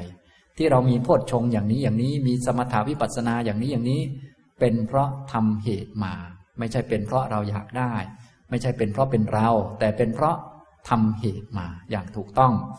มหิทาวาธรรมเมสุธรรมานุปัสสีวิหารติ เป็นผู้เห็นอยู่บ่อยๆ ซึ่งทำในธรรมทั้งหลายในภายนอกอยู่บ้าง ในภายนอกคือในผู้อื่น ถ้าผู้อื่นเขามีโพชฌงมีสมถามีวิปัสสนาก็เพราะอะไรล่ะ ก็เหมือนกันนี่แหละ ไม่ใช่ว่าเพราะว่าเขาเป็นคนอื่น ไม่ใช่เป็นเพราะเขาเป็นนั่นเป็นนี่ แต่เป็นเพราะทำเหตุมาเหมือนกันเลยนะ เสมอกันนะความดีเนี่ยได้มาจากการกระทำเอาด้วยกันทั้งนั้นแหละ อัจฉตะมหิทาวาธรรมเมสุธรรมานุปัสสีวิหรติ เป็นผู้เห็นบ่อยๆ ซึ่งธรรมในธรรมทั้งหลาย ทั้งภายในและภายนอกอยู่โพชฌงภายในคือในตัวเอง โพชฌงภายนอกคือในคนอื่น ก็เหมือนกัน คือเป็นนามธรรมที่เกิดกับจิต เป็นของเกิดเพราะเหตุปัจจัย เกิดแล้วดับ เกิดแล้วดับ และยังไม่ใช่มรรคด้วย เป็นทุกขสัตว์ต้องกำหนดให้เป็นทุกขสัตว์และถ้ายังไม่ถึงมรรคไม่ว่าเราว่าเขานี่ก็ต้องกลับมาทำใหม่นะอย่างนี้ทำนองนี้นะว่าไปแล้วโพชฌงก็ยังมีโทษอยู่นั่นนี่นะสิ่งที่ไม่มีโทษเป็นของบริสุทธิ์อย่างแท้จริงก็มีแต่มรรคผลนิพพานอย่างนี้นะครับชาวพุทธเราก็เลยอย่างที่บอกเมื่อกี้เจิดหน้าชูตาอยู่ที่มรรคสี่ผลสี่นิพพานหนึ่งอย่างนี้นะครับ ต่อไปนอกจากเห็นความเสมอกันของทั้งภายในคือตัวเอง ภายนอกคือผู้อื่นแล้วก็ต้องเห็นเหตุที่ทำให้เกิดทำให้ดับเห็นความเกิดความดับ สมุทยธรรมานุปัสสีวาธรรมเมสุวิหรติ เป็นผู้เห็นบ่อยๆ ซึ่งธรรมคือความเกิด และเหตุที่ทำให้เกิดในธรรมทั้งหลายอยู่บ้าง ในธรรมทั้งหลายคือในโพชงทั้งเจ็ดข้ออยู่บ้าง วยธรรมานุปัสสีวาธรรมเมสุวิหรติ เป็นผู้เห็นบ่อยๆ ซึ่งธรรมคือความดับและเหตุที่ทำให้ดับในธรรมทั้งหลาย อยู่บ้าง สมุทยะวยธรรมานุปัสสีวาธรรมเมสุวิหรติ เป็นผู้เห็นอยู่บ่อยๆ ซึ่งธรรมคือทั้งความเกิดและความดับ หรือเหตุที่ทำให้เกิดและเหตุที่ทำให้ดับ ในธรรมทั้งหลายอยู่บ้าง ธรรมทั้งหลายก็คือในโพชฌงทั้งเจ็ดข้อ เห็นว่ามันเกิดมาเพราะเหตุอะไร หมดเหตุมันดับไปอย่างไร เห็นอยู่เป็นประจำ มีแต่เรื่องเหตุเรื่องผลนะ มีแต่เรื่องเหตุปัจจัย มีแต่สิ่งที่เป็นไปตามเงื่อนไข ตามเหตุตามปัจจัย เห็นบ่อยๆ อย่างนี้ตัวตนก็จะไม่มีนะความเห็นผิดเข้าใจผิดทั้งหลาย ความยึดมั่นถือมั่นต่าง ๆ ก็ลดลง เพราะมีญาณแทงทะลุมากขึ้น ต่อไปก็กล่าวถึงวัตถุประสงค์ของการเจริญสติปัฏฐานหมวดนี้ อัติธรรมาติวาปนัสสะสติปัจจุปฏิตาโหติ อันหนึ่ง สติของภิกษุนั้นที่ตั้งขึ้นมาเฉพาะหน้าว่า ธรรมะเท่านั้นมีอยู่ธรรมะเท่านั้นที่มี สติสัมโพชฌงมีธรรมะวิจยะสัมโพชฌงมี แต่คนมีไหมไม่มีผู้หญิงไม่มีผู้ชายไม่มีเราไม่มีเขาไม่มี ของเราก็ไม่มีของเขาก็ไม่มีสติสัมโพชง ก็ไม่ใช่ของเรา สติสัมโพชง ก็ไม่ใช่ของเขา ไม่ใช่ของใคร แต่มีมีธรรมะเท่านั้นที่มี ส่วนคนหญิงชาย สัตว์ไม่มีอ่าเวลาสติมันตั้งขึ้นสติที่เป็นสติปัฏฐานมันจะเป็นอย่างนี้ฉะนั้นสติที่เป็นสติปัฏฐานก็คือวิปัสสนานั่นเอง มันตั้งขึ้นมา เพียงแต่จะรู้มากรู้น้อยเท่านั้นเอง ตอนนี้เป็นหมวดธรรมานุปัสสนาก็รู้เยอะและกว้างขวาง ส่วนถ้าพื้นๆก็อยู่หมวดกายหมวดเวทนาเป็นต้น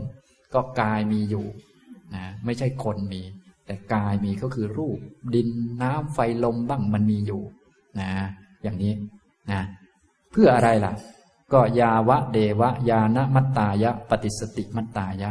ก็เพียงเพื่อให้เกิดญาณญาณมัตตายะญาณคือความรู้ทะลุปลุกโปร่งไม่ผิดเพี้ยนกับความเป็นจริง เนื่องจากทุกวันนี้เราเพี้ยนอยู่ยังเป็นคนไม่เต็มคน เรียกว่าเป็นคนบ้า เป็นคนวิปลาสอยู่ ยังไม่เต็มคน ยังเป็นคนไม่เต็มร้อย เป็นคนไม่เต็มบาท อาจจะว่าขาดบาทไปเลยก็ได้นะเรียกว่าวิปลาสอยู่นะหลายท่านก็คงเรียนวิปลาสมาแล้วนะก็เป็นบ้าอยู่ทำไมจึงว่าเป็นบ้า ก็ส่องกระจกดูสวยไหม สวยอยู่ เรียกว่าเป็นอะไร เป็นคนสวย ไม่ใช่ เรียกว่าเป็นบ้าอยู่นะเป็นสุภวิปลาสนะฮะ ก็มันไม่สวยก็เราก็เรียนธรรมะมาตั้งเยอะแล้ว และจริง ๆ ก็ไม่สวยจริงๆแหละนะอย่างนี้ก็ของไม่เที่ยงก็เห็นอยู่ แล้วก็เห็นว่าเที่ยงอยู่อย่างนี้มันจะเป็นคนดีได้ที่ไหนล่ะ ของของเราก็รู้อยู่ว่ามันไม่ใช่ของของเรา แต่ก็เห็นว่าเป็นของเราอยู่ นี่ถือว่าเป็นคนดีหรือเปล่านะก็ต้องถือว่าเป็นคนบ้าก็คือวิปลาสนั่นเองนะตัวยานนี้ก็จะมาแก้วิปลาสนะตัวยานนี้นะเอาไว้แก้วิปลาสโดยเฉพาะ แก้ความบ้าโดยเฉพาะ แล้วก็ปฏิสติมัตตายะเพื่อให้มีสติมั่นคงยิ่งขึ้นอนิสิโตจะวิหารติจะได้เป็นผู้ที่ไม่ต้องอิงอาศัยตัณหาและทิฏฐิในการใช้ชีวิตอยู่ เพราะพวกเราที่ใช้ชีวิตอยู่นั้น เป็นการใช้ชีวิตตามตัณหาและทิฏฐิ ถูกตัณหาและทิฏฐิ ใช้งานเรียกว่า มีตัณหาอาศัย ทิฏฐิอาศัยอาศัยตัณหาและทิฏฐิอยู่ อาศัยของเราเราจึงอยู่ได้ อาศัยตัวเราเราจึงอยู่ได้ ถ้าไม่มีตัวเราไม่มีของเราเราไม่เหลืออะไรสักอย่างเราจะอยู่ยังไง นี่คือความคิดของกิเลส ส่วนสติปัฏฐานเนี่ยจะไม่อิงอาศัยกิเลสใดๆ จะอิงอาศัยแต่ธรรมะปฏิบัติ ศีลสมาธิปัญญา ไม่ต้องทำตามกิเลสตัณหาอุปาทานนี่เรียกว่าอนิสสิโตคือไม่ต้องอิงอาศัยตัณหาและทิฏฐิอยู่ นะ จะกิญจิโลเกอุปาทิยะติ และย่อมไม่ยึดมั่นถือมั่น ซึ่งอะไรอะไรในโลก เอวัมปิโข ภิกขะเว ภิกขุธัมเมสุธัมมานุปัสสีวิหะระติ สัตตะสุโพชฌังเคสุดูก่อนภิกษุทั้งหลาย ภิกษุเป็นผู้เห็นอยู่บ่อยๆ ซึ่งธรรมในธรรมทั้งหลายคือ ในโพชฌงทั้งหลายเจ็ดประการอยู่ แม้อย่างนี้ แม้อย่างนี้ก็คือแม้หมวดอื่นๆก็ใช้ได้ มีปัญญาได้เหมือนกัน ฝึกมักได้เหมือนกันนะโพชชังคปับบางนิติตังหมวดโพชชงการปฏิบัติสติปัฏฐานโดยใช้โพชชง จบลงแล้วปัทมพานวารโรก็จบพานวาระลำดับที่หนึ่งพานวาระก็คือช่วงเวลาของการสวด สวดสาธยายในยุคพุทธกาลเพราะว่าในยุคพุทธกาลนั้น ท่านใช้วิธีสวดเอา ใช้วิธีพูดด้วยปากเป็นมุขปาฐะนะเวลาสวดคราวหนึ่งก็จะต้องมีวาระเป็นตอนๆไป พระสูตรที่ยาวๆนี่ก็ต้องสวดหลายรอบนะจึงไม่ใช่ว่ายาวแล้วสวดจนจบเลยไม่ใช่งั้น บางทีจะหมดลมก่อน เพื่อให้การสวดนั้นไม่เหนื่อยเกินไป ก็จะแบ่งเป็นช่วงๆเรียกว่าภานวาระนะก็คือจะสวด ช่วงหนึ่งนี้จะประมาณหนึ่งชั่วโมงหรือสี่สิบห้านาที เพราะคนเราถ้าสวดต่อเนื่องกันนี้ ใจจะขาดนะใจจะขาดก็ต้องสวดสวดสวดไป สักหนึ่งชั่วโมงหนึ่งชั่วโมงจะได้สักกี่หน้าครับสวดไปเนี่ย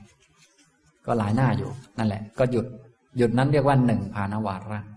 พอสวดจบก็หยุดก่อน พอหยุดก่อนก็ หายเหนื่อยแล้วก็ดื่มน้ำอะไรเรียบร้อย ก็สวดต่อ จบหนึ่ง นะสักหนึ่งชั่วโมง แล้วก็หยุดพักสักสิบนาทียี่สิบนาทีดื่มน้ำเข้าห้องน้ำอะไรเรียบร้อยก็สวดต่อนะอย่างนี้จะไปอย่างนี้เรื่อยๆนะครับ ในพระไตรปิฎกเวลาท่านอ่านฉบับเต็มเนี่ย ในพระไตรปิฎกทั้งเล่มหนึ่งเนี่ยก็จะมีหลายภานวาระต่อกัน อันนี้ความหมายของภานวาระ